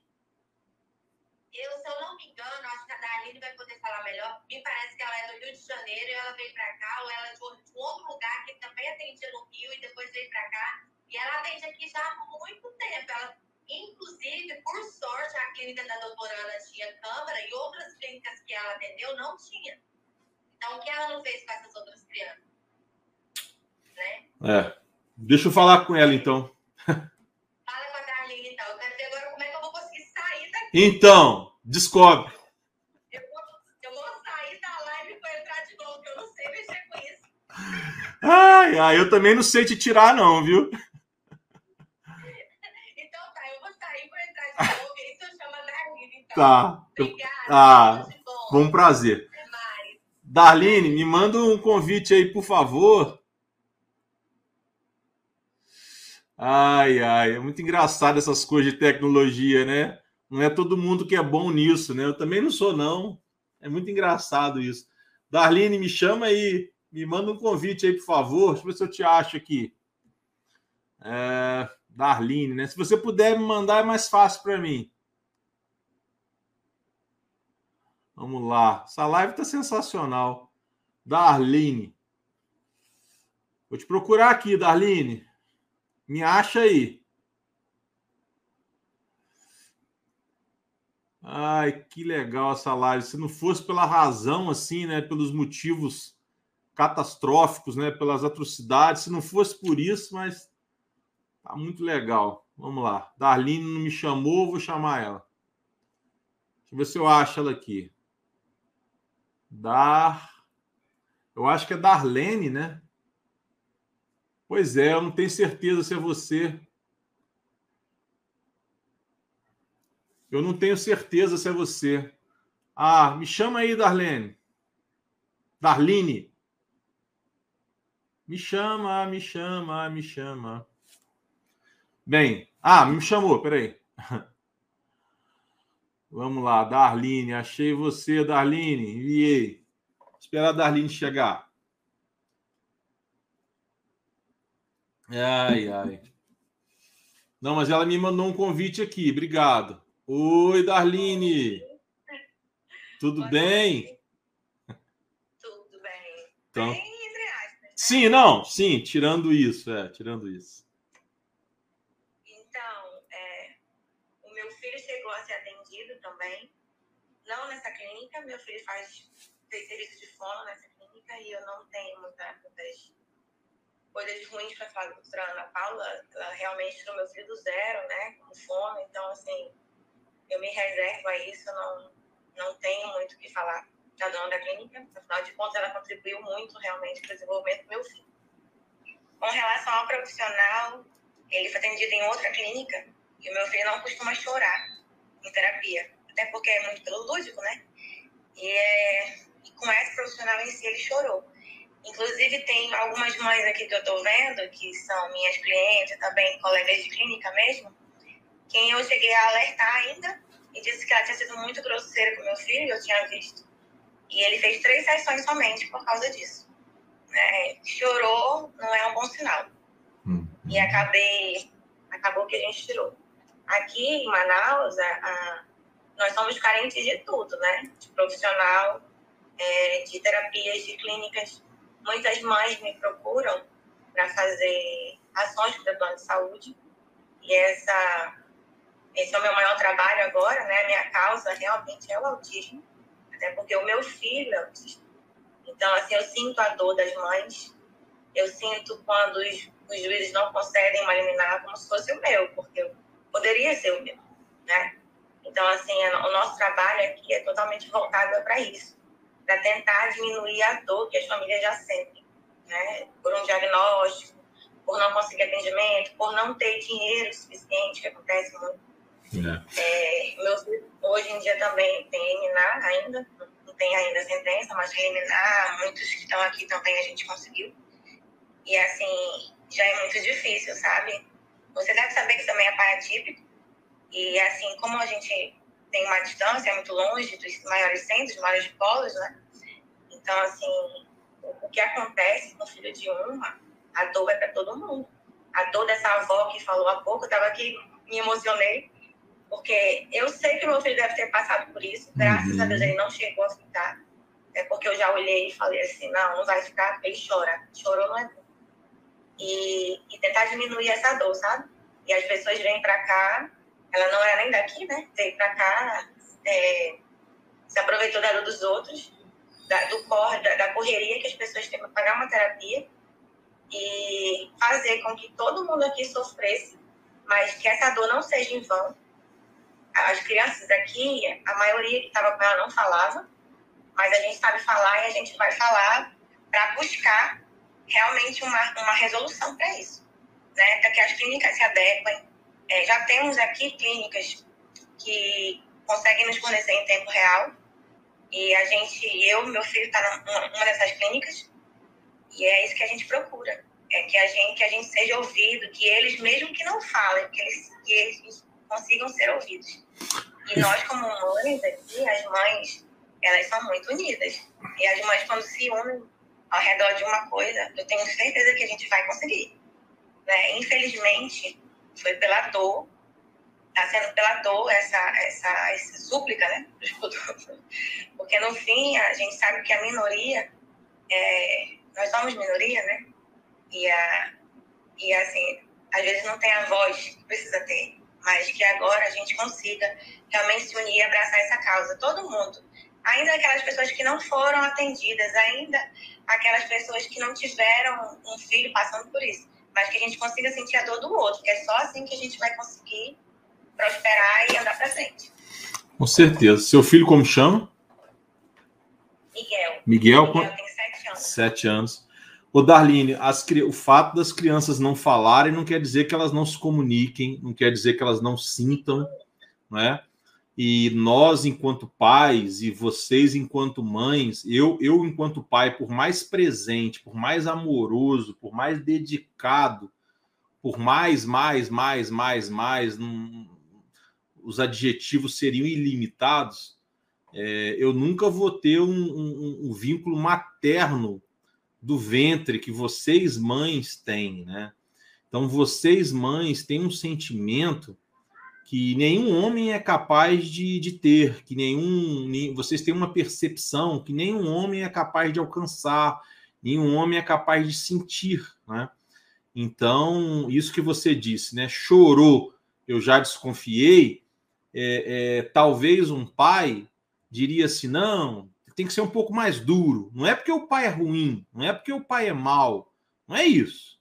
É porque às vezes o pai ele, ele pensa um pouco mais na autonomia. Às vezes o pai pensa mais no filho ser independente, ser capaz de sobreviver, e às vezes acaba descuidando né, de um detalhe ou de um acontecimento assim.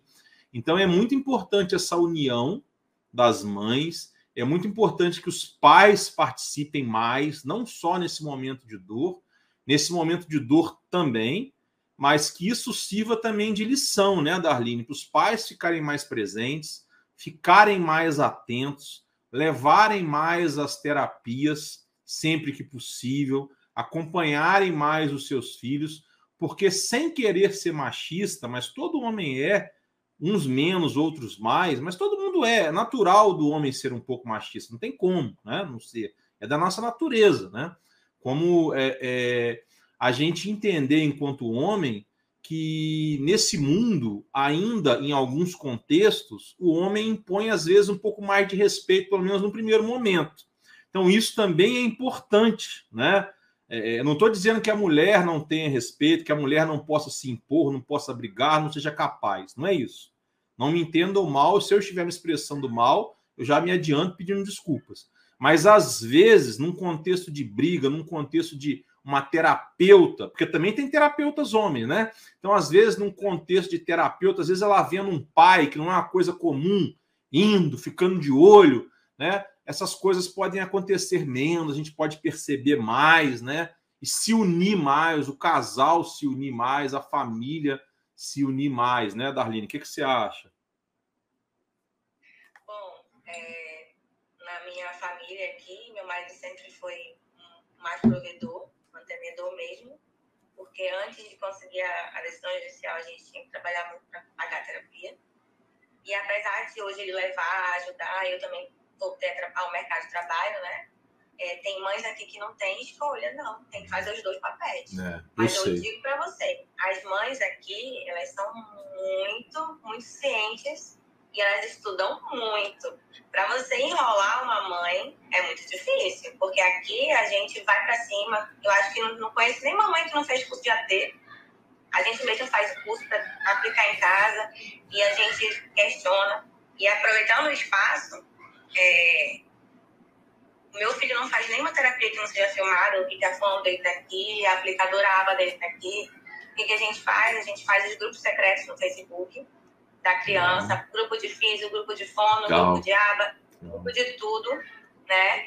E entrou na sala ao vivo. Tá ao vivo, eu tô assistindo e é isso. Profissional bom não tem medo de mãe. Exatamente. Profissional bom não tem medo de família. É. Profissional bom não tem medo. É. Entra, filma, faz o trabalho, sai. E outra coisa, tem supervisor. Nossos supervisores não são daqui. Tem um, um, uma bagagem, às vezes, um pouquinho maior do que as daqui. As daqui também estão indo no caminho. E estão ali toda semana, presta conta do que fez, né? Presta conta do que fez e, e a vida segue. Hum. O que os pais realmente tenham essa ciência e que as mães não desistam e não deixem os filhos com pessoas estranhas. A gente consegue hum. filmar. E coloca na cabeça, é profissional, acaba sendo nosso amigo porque ajuda o nosso filho. Mas a gente, a nossa preocupação é com as crianças, né? Hum. Então, assim, profissional bom não tem medo de mãe. É isso, não tem medo. É. Tá ali para somar, tá ali para ajudar. É. E, e a... aí vai, vai aceitar fazer supervisão, vai aceitar é, ser visto ao vivo aí, não vai ter medo, né? É. E é isso, assim. E acho que a gente tem que também dizer aos profissionais, enquanto pai, eu vou dizer enquanto pai, que nós não queremos que eles sejam perfeitos. Não existe perfeição, né? Nós não queremos que eles sejam perfeitos, nós não queremos que eles deem o resultado sempre, né?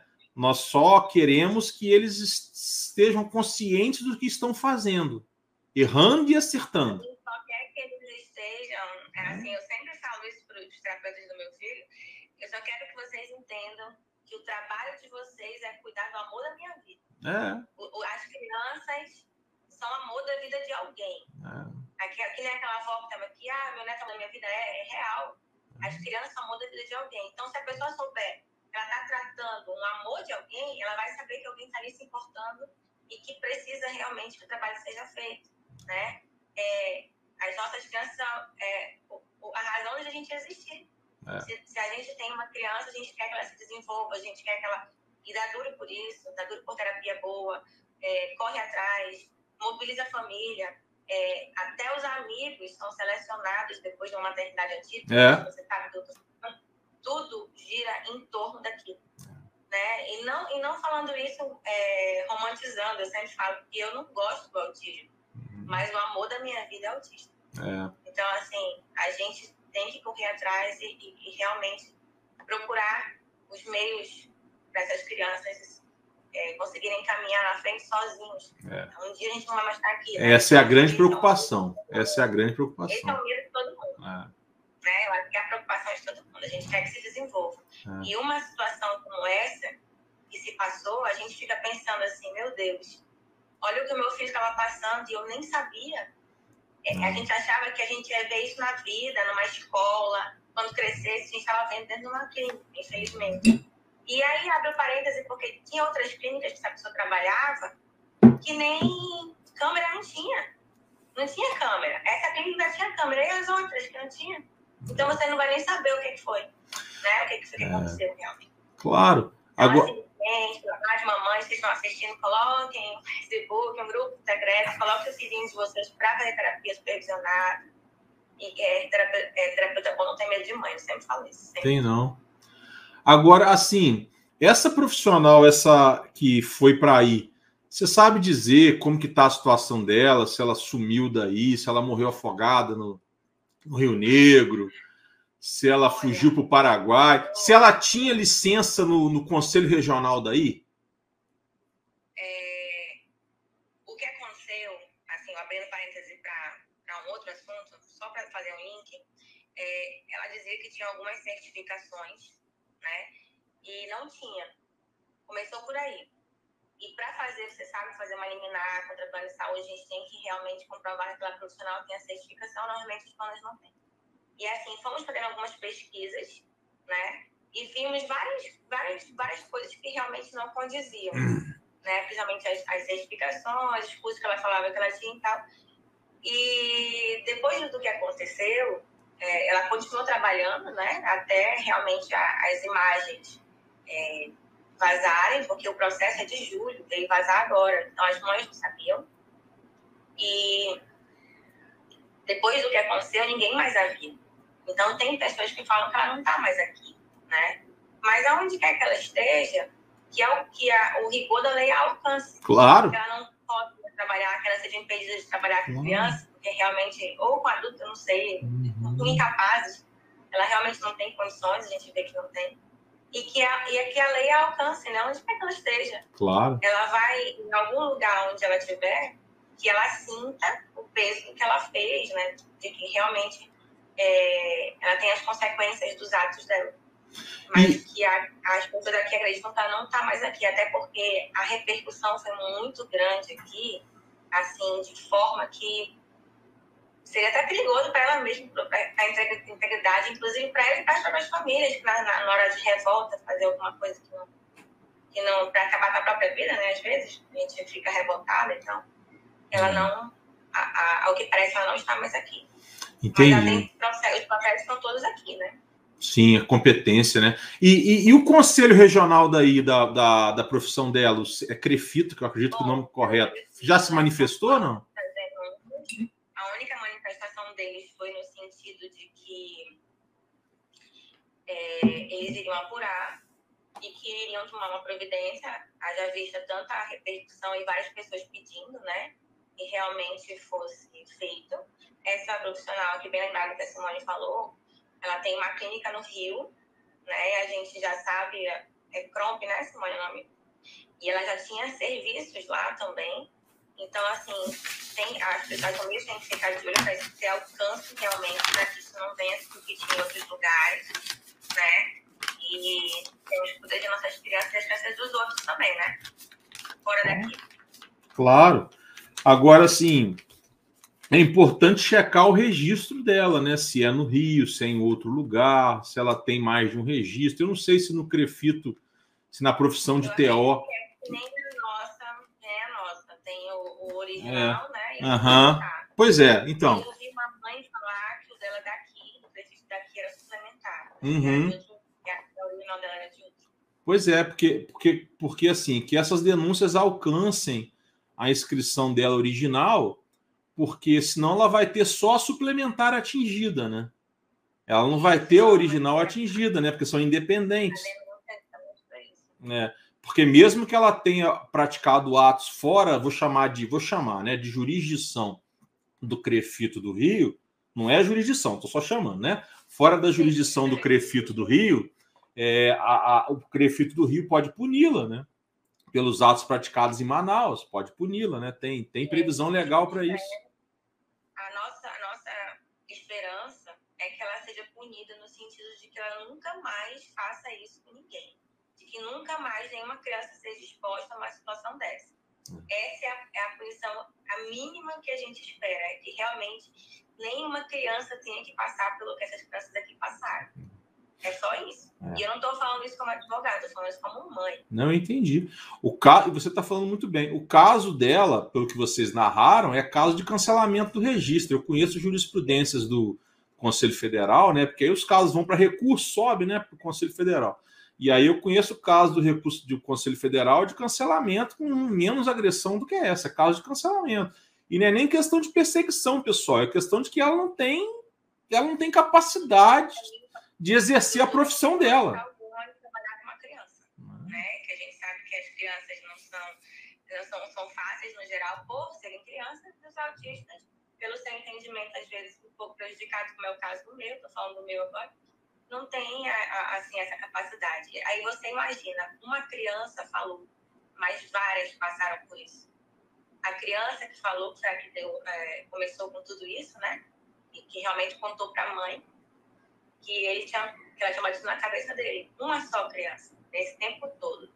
Você imagina, né? O estrago que fez na vida de tanta gente mas que ela seja punida no rigor da lei. A gente claro. é o mínimo que se pede é que, ele, que o alô Crefito, e não deixe mais essa pessoa que não pode ser chamada de profissional trabalhar com as nossas crianças.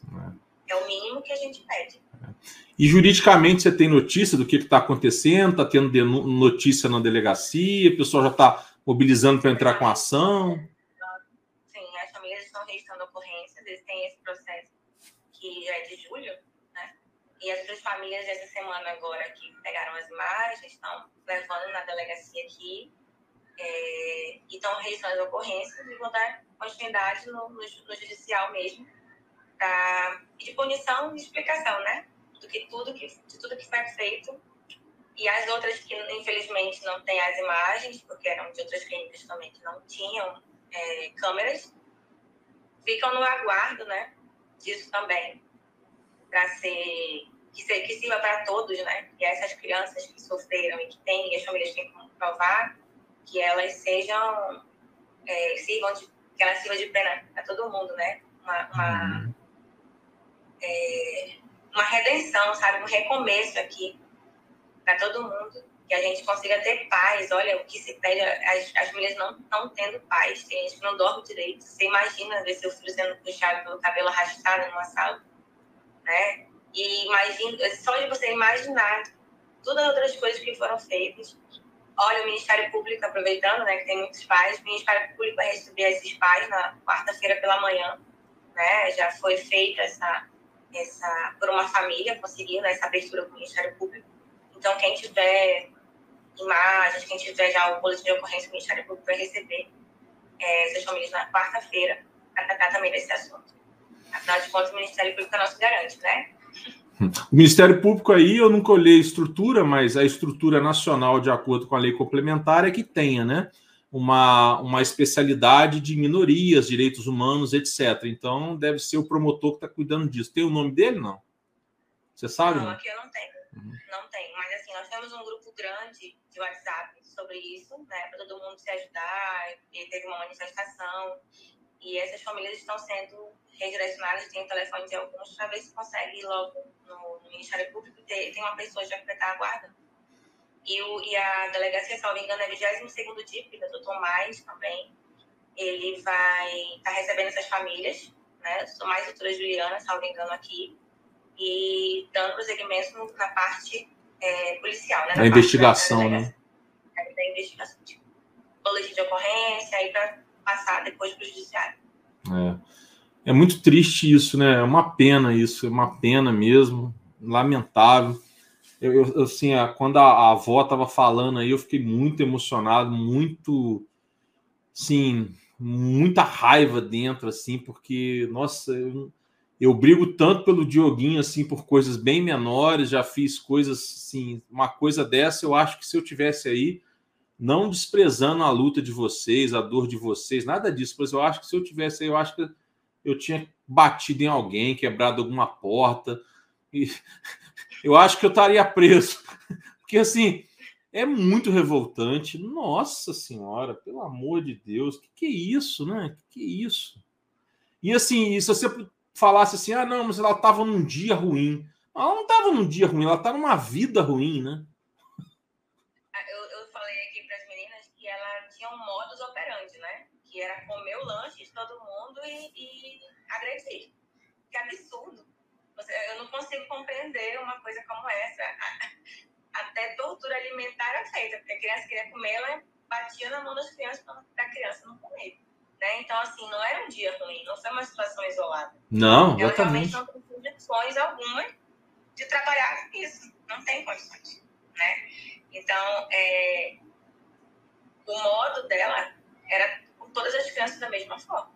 Com uns foi mais leve e outros um pouco mais. Mas, assim, é a mesma forma, sabe?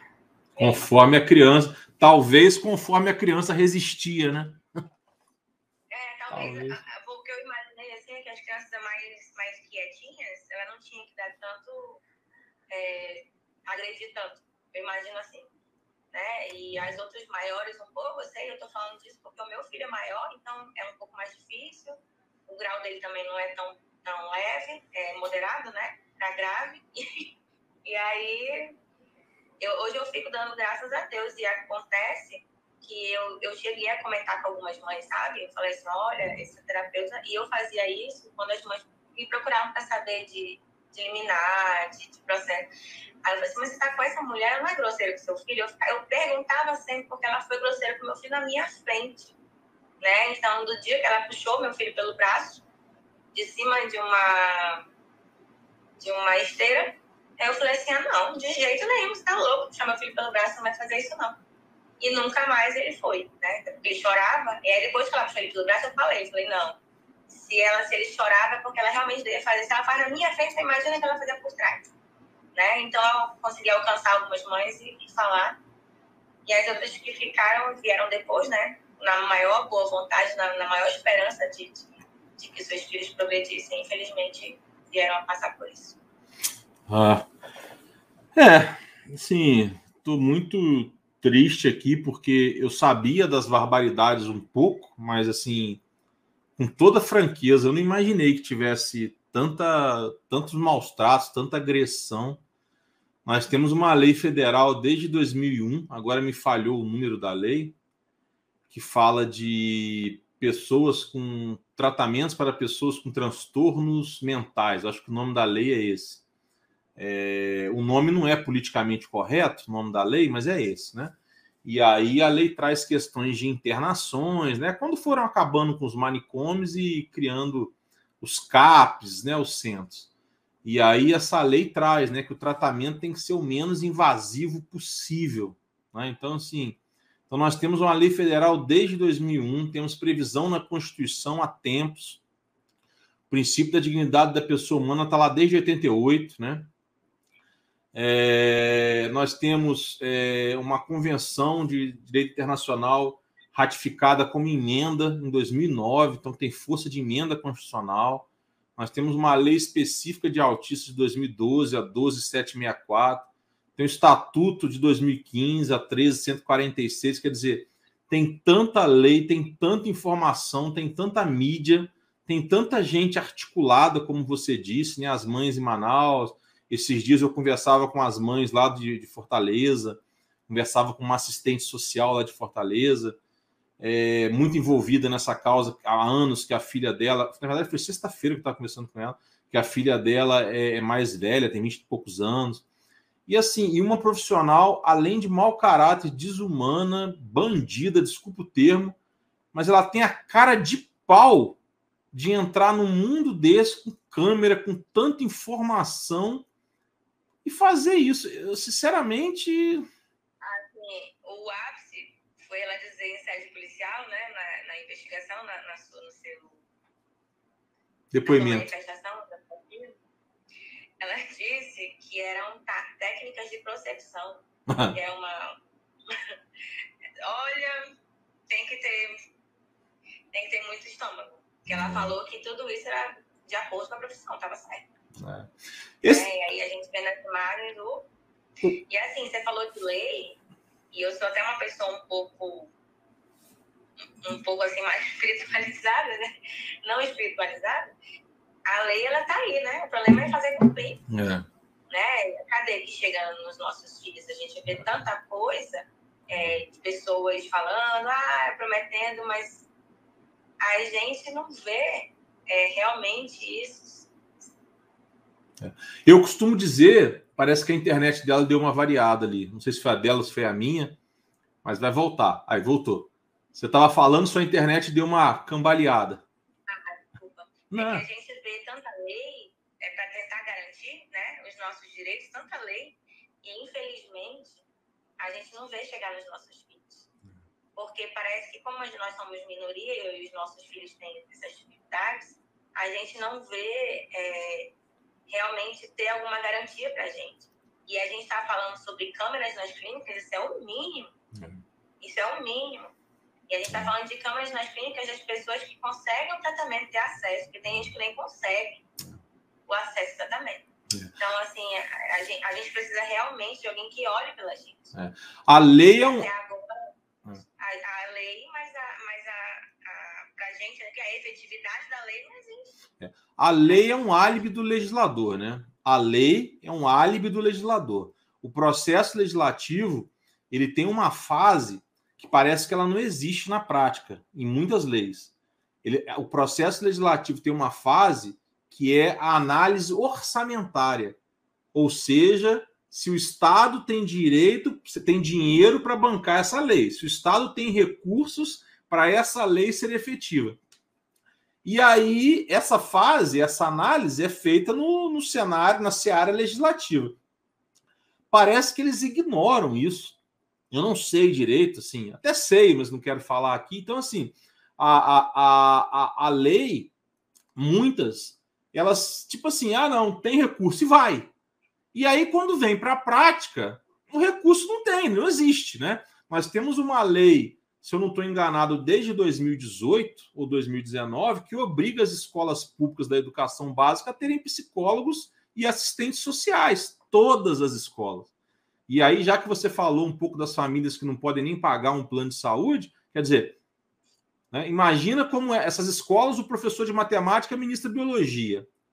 É, a sala não tem telhado. A outra sala, a milícia não deixa entrar para ter aula naquele dia. A outra teve greve. A outra, a merenda, a merenda foi desviada. Você imagina um psicólogo, um assistente social, que tem, tem uma lei é federal valendo. Então, assim, é, eu, eu, eu, gosto das leis, eu acho que tem que ter lei sim, sim, mas eu acho também que a gente tem que ter é, o legislador, ele tem que ter esse equilíbrio. O que que a gente consegue, né?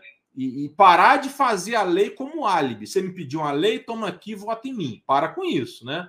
Vamos parar com isso de votar também, né? Vamos, vamos votar naquele que deu uma lei que foi efetiva, aquele que deu uma lei capaz de ser executada pelo executivo.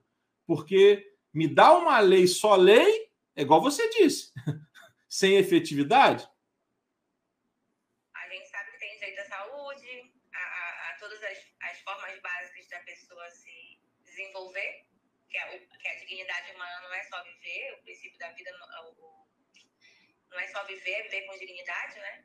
mas a gente não consegue ver isso para as pessoas especiais, para as crianças. Eu estou falando para as crianças especiais aqui porque é o caso do meu. Sim, é, o, então, é o contexto, é o contexto. É o contexto, é. Mas eu digo na, na, nas suas minorias todas, uhum. né? E, e, essa dificuldade que a gente encontra aqui, por exemplo, ah, é, é, é saúde pública. Você tem saúde, você tem, você tem um neuropediatra, você tem psicólogo. Você sabe para quando tem vaga para neuropediatra aqui? No meio do ano que vem, setembro do ano que vem, né? Aí a família faz o quê? Faz um plano de saúde achando que vai ajudar o filho. Aí chegar lá no plano de saúde, não, você já extrapolou o de sessões. Não, você não tem direito a isso porque não está no hall da ANS. O ABA não está nem no hall da ANS. É. Então, assim, o, a gente não tem muito para onde correr, ainda conseguimos essa, esse é o meu trabalho, como eu te falei, é recorrer para o judiciário e pedir dizendo que a, que a, família não tem mais como pagar, não tem como marcar com isso, e o plano de saúde também não tem, no poder público também não tem, e, e, e depender mesmo do entendimento para que seja concedido esse tratamento, né? Algumas famílias não conseguem, porque alguns magistrados têm pensamento diverso, uhum. isso aí cabe, cabe recurso depois, mas uhum. aí, enquanto está correndo, a demora, o prejuízo da demora para a gente é muito grande. Sim. Porque um mês sem terapia, a gente viu isso na pandemia, um mês sem uhum. terapia é regressão. Regride de vários sentidos. É, é, plano dando 30 minutos de sessão, uhum. plano dando é, 20 minutos, já, já vi acontecer, 20 minutos de sessão. Atendimento coletivo. É, atendimento, é.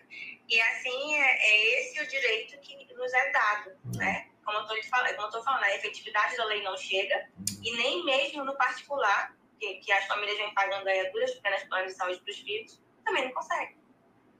É. E, e, aí vai fazer o quê? Vai pagar advogado, vai ver se consegue, né? Hum. É, no meio judicial. É. E se conseguir muito bem, e se não conseguir também, outra, outro problema. Aqui eles nos enviam, você fala assim, ó, oh, meu, filho tem problema motor, meu filho é apraxia, tem problema, transtorno motor de fala ah, você precisa de uma, de uma fono com prompt. Vai no plano, não, não tem prompt, porque a gente não é obrigado a dar prompt, a gente tem fono.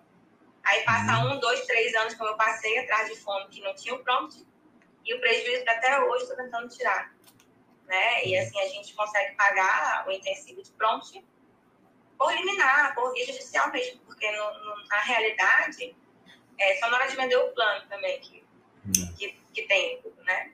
Você sabe assim, que é... Você sabe que tem, assim. É... Eu, eu não quero parecer prepotente com o que eu vou dizer. Assim, se eu parecer, eu peço milhões de desculpas, mas assim. Aqui com o Dioguinho, a gente nunca usou serviço público, nem nunca usou plano de saúde, embora a gente sempre, até 2020, a gente tinha. Porque logo após o diagnóstico, não durou muitos meses, a gente já se tornou profissional, principalmente a Michelle, já pegou o caso pela rédea, e o que precisou foi pagando particular, foi se virando, enfim, foi tirando de vários lugares, né? É, carro que era luxuoso virou carro popular, enfim, foi tirando de onde tinha para fazer o que podia. E aí, até 2020, a gente continuou nessa tocada. Plano de saúde a gente nunca encarou, sabe? Nunca encarou briga, nunca encarou. Nós temos um processo de restituição daquilo que a gente pagou particular contra a Unimed aqui em Goiânia. Que nem sentença ainda tem. Esse processo já tem uns seis anos. Mas, enfim, um dia vai, um dia vem. Dinheiro sempre vai precisar dele, né?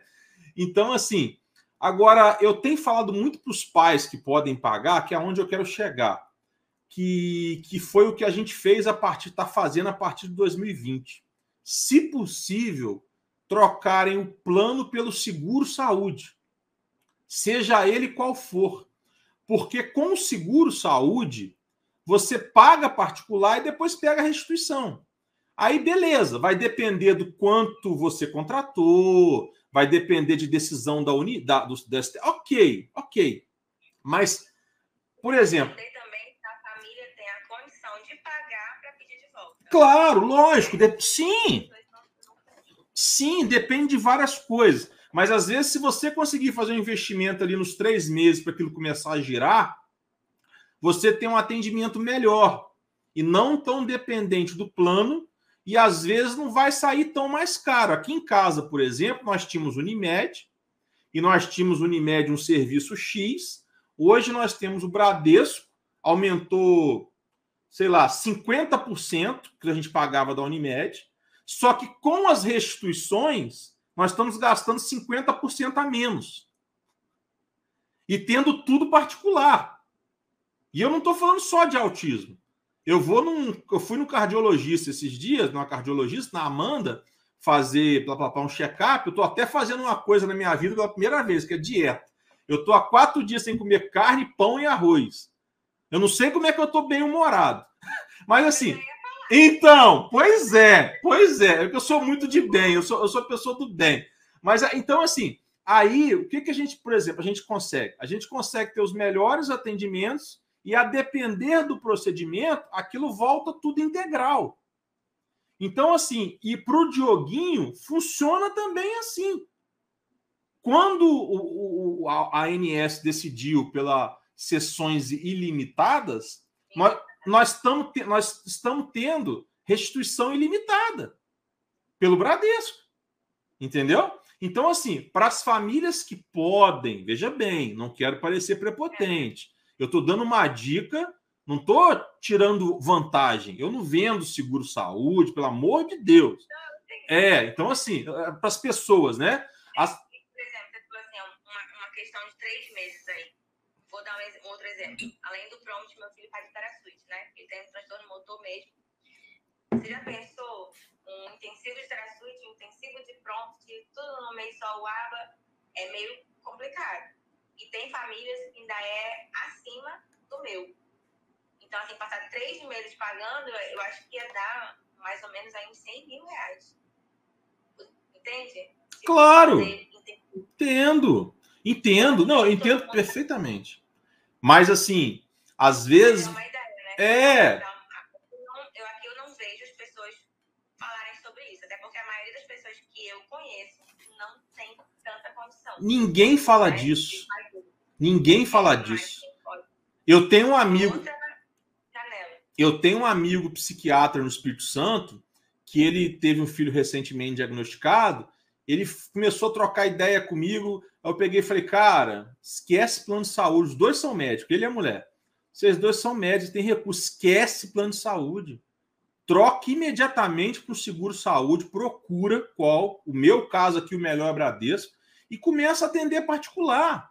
Daqui uns três, quatro meses, o dinheiro vai começar a rodar e você vai gastar menos que gasta com plano de saúde e vai ter um atendimento muito melhor. Hoje ele me agradece de joelho. Então, assim, Agora, o que, o que a pessoa com menos recursos pode fazer nesses três meses? Investir numa terapia em casa, investir mais no AT, enfim, buscar uma saída para dois, três meses ela conseguir fazer essa transição. Aí veja bem, se ela achar viável, se ela fizer conta aí, porque para mim a conta fechou, mas eu não sei qual que é o valor do plano do seguro aí. Eu não sei como que está cobrando hoje, que por exemplo, eu fui tentar fazer a transição de um contrato mais vantajoso dentro do Bradesco, eles negaram. E negaram não, eu sei o motivo. Eles disseram o motivo X, eu sei que foi Y. Mas assim, aí eu falei com a Michelle: não, não é o momento da gente brigar. Vamos esperar. Esperar o STJ decidir, vamos esperar as coisas amadurecerem. Mas assim, então, é, é só uma possibilidade, é só uma ideia, tá? Porque assim, ninguém fala disso. Ninguém, não conheço ninguém que alguém fala assim: ó, troca, se você pode, troca o plano pelo seguro. Não conheço ninguém. E é claro, de novo, eu sei que se nós temos 2 milhões de autistas, eu acho que tem mais, mas se nós temos 2 milhões, eu sei que é, 5% se chegar a isso, pode pagar particular. Eu sei que 20% se chegar a isso, paga plano de saúde. E eu sei que 80% ou mais depende do SUS. Ok, ok. E é por isso que eu faço tanta consultoria gratuita, é por isso que eu brigo por legislação, blá, blá, blá. Por essas pessoas que precisam do SUS. Ok mas isso também não pode tolir as minhas boas ideias de ajudar uma minoria. Então, assim, a minoria que puder, reflete sobre isso, pesquisa sobre isso. Porque você ter a liberdade de pagar sem depender de liminar, de recurso, de atendimento de plano, é muito melhor. Agora, de novo, pelo amor de Deus, pessoal, me desculpem, não me julguem. Eu estou só dando uma dica para quem pode, pelo amor de Deus, tá? Eu entendi a colocação. É. É que aqui é realmente, como eu falei, a maioria das pessoas elas não tem essa possibilidade. É. As pessoas que eu conheço e as pessoas que eu atendo. Uhum. Estou falando isso no, geral, assim. Uhum. É muito difícil. É. Né? É bem difícil mesmo. Sei. Ah. Quem tinha medo, assim, de, de meu e de família que eu conheço que tinha que escolher qual é a terapia. Vou jogar tudo boleto para cima e ver qual é a terapia que eu vou pagar. Eu sei. E realmente é muito pesado. Eu né? sei. E se você for colocar que a criança realmente precisa ir no lápis, nossa. É. é muito pesado. É muito pesado. É muito pesado. Sem dúvida, a gente sabe. Que as pessoas, da forma que conseguirem, né, como você falou, que elas uhum. alcancem, que elas consigam, da, da forma que, que, que puderem, né? elas alcancem, que elas, que elas se.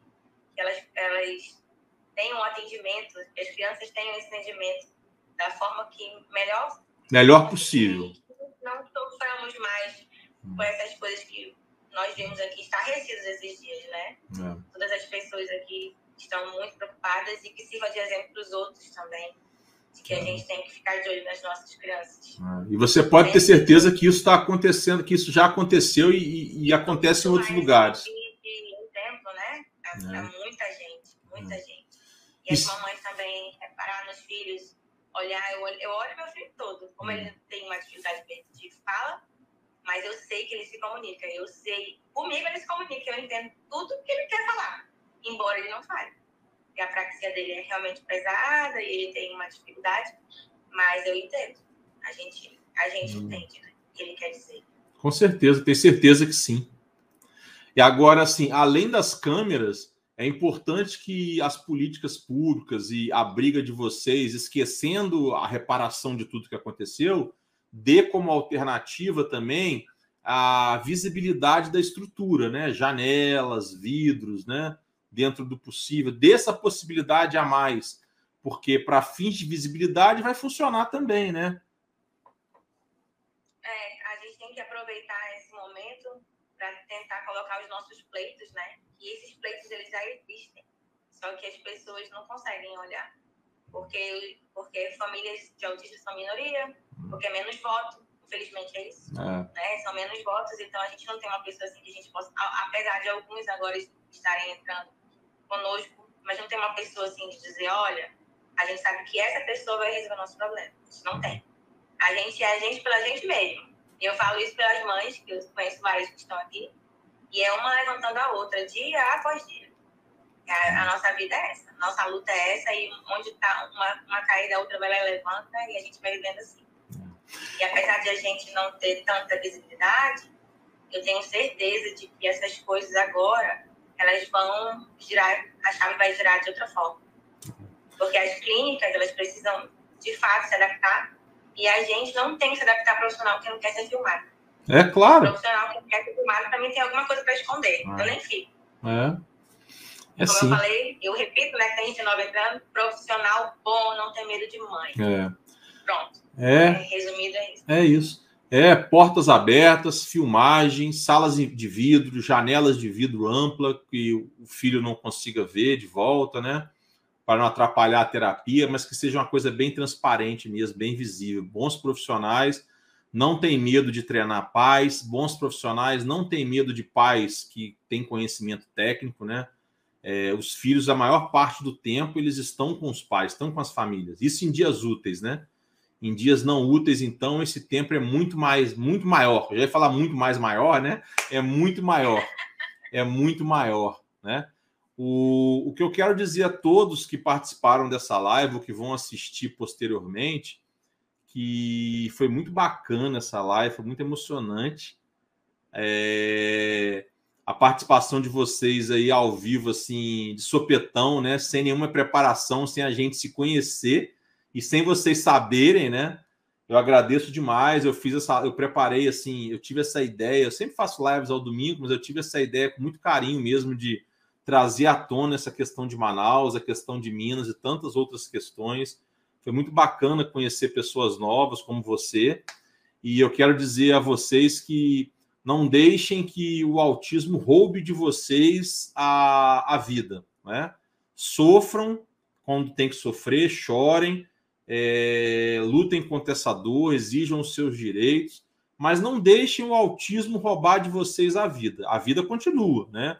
As crianças precisam da gente, né?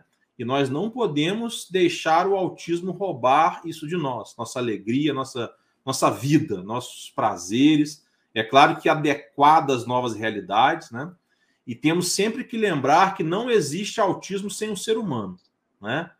Existe ser humano sem autismo, mas não existe um autismo sem um ser humano. Então, todo autista é um ser humano com alma, com coração, com sentimentos. E o que a gente tem que fazer, além de buscar a autonomia dessas crianças, desses jovens, é deixar o mundo melhor.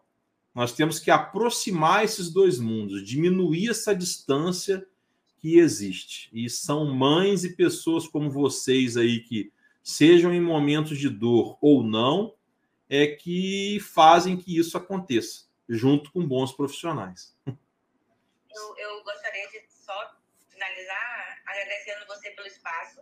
Tá? Eu acredito que eu falo aqui em nome das mães, dos pais é, de Manaus e outros lugares também que foram citados. Agradeço por dar visibilidade aos nossos políticos, à nossa causa. Eu sei que essa causa é a mesma que a nossa, embora a gente tenha caminhos diferentes, né? O nosso, o nosso desejo maior é realmente esse, deixar um lugar melhor para os nossos filhos. A gente trabalha na conscientização de vizinho, de amigo, de parente, de primo, do, da pessoa lá de longe. Então, assim, em nome de todas as pessoas daqui, a gente agradece por, essa, por esse espaço, né? E por você realmente estar tá contribuindo conosco e nos dando essa, essa esperança porque a palavra é essa, nós temos esperança. E a gente, além da esperança, a gente também tem luta. E a gente vai para frente. Vamos atrás. Muitíssimo obrigada. Imagina, eu que agradeço vocês. Para mim, essa live foi muito especial. É, e eu estou à disposição. que vocês entenderem que eu posso ajudar, fazendo outras lives, abrindo outros caminhos, formulando documentos, etc. que vocês entenderem. Ah, o Diogo pode me ajudar nisso. Vou ligar. Vou ligar para ele.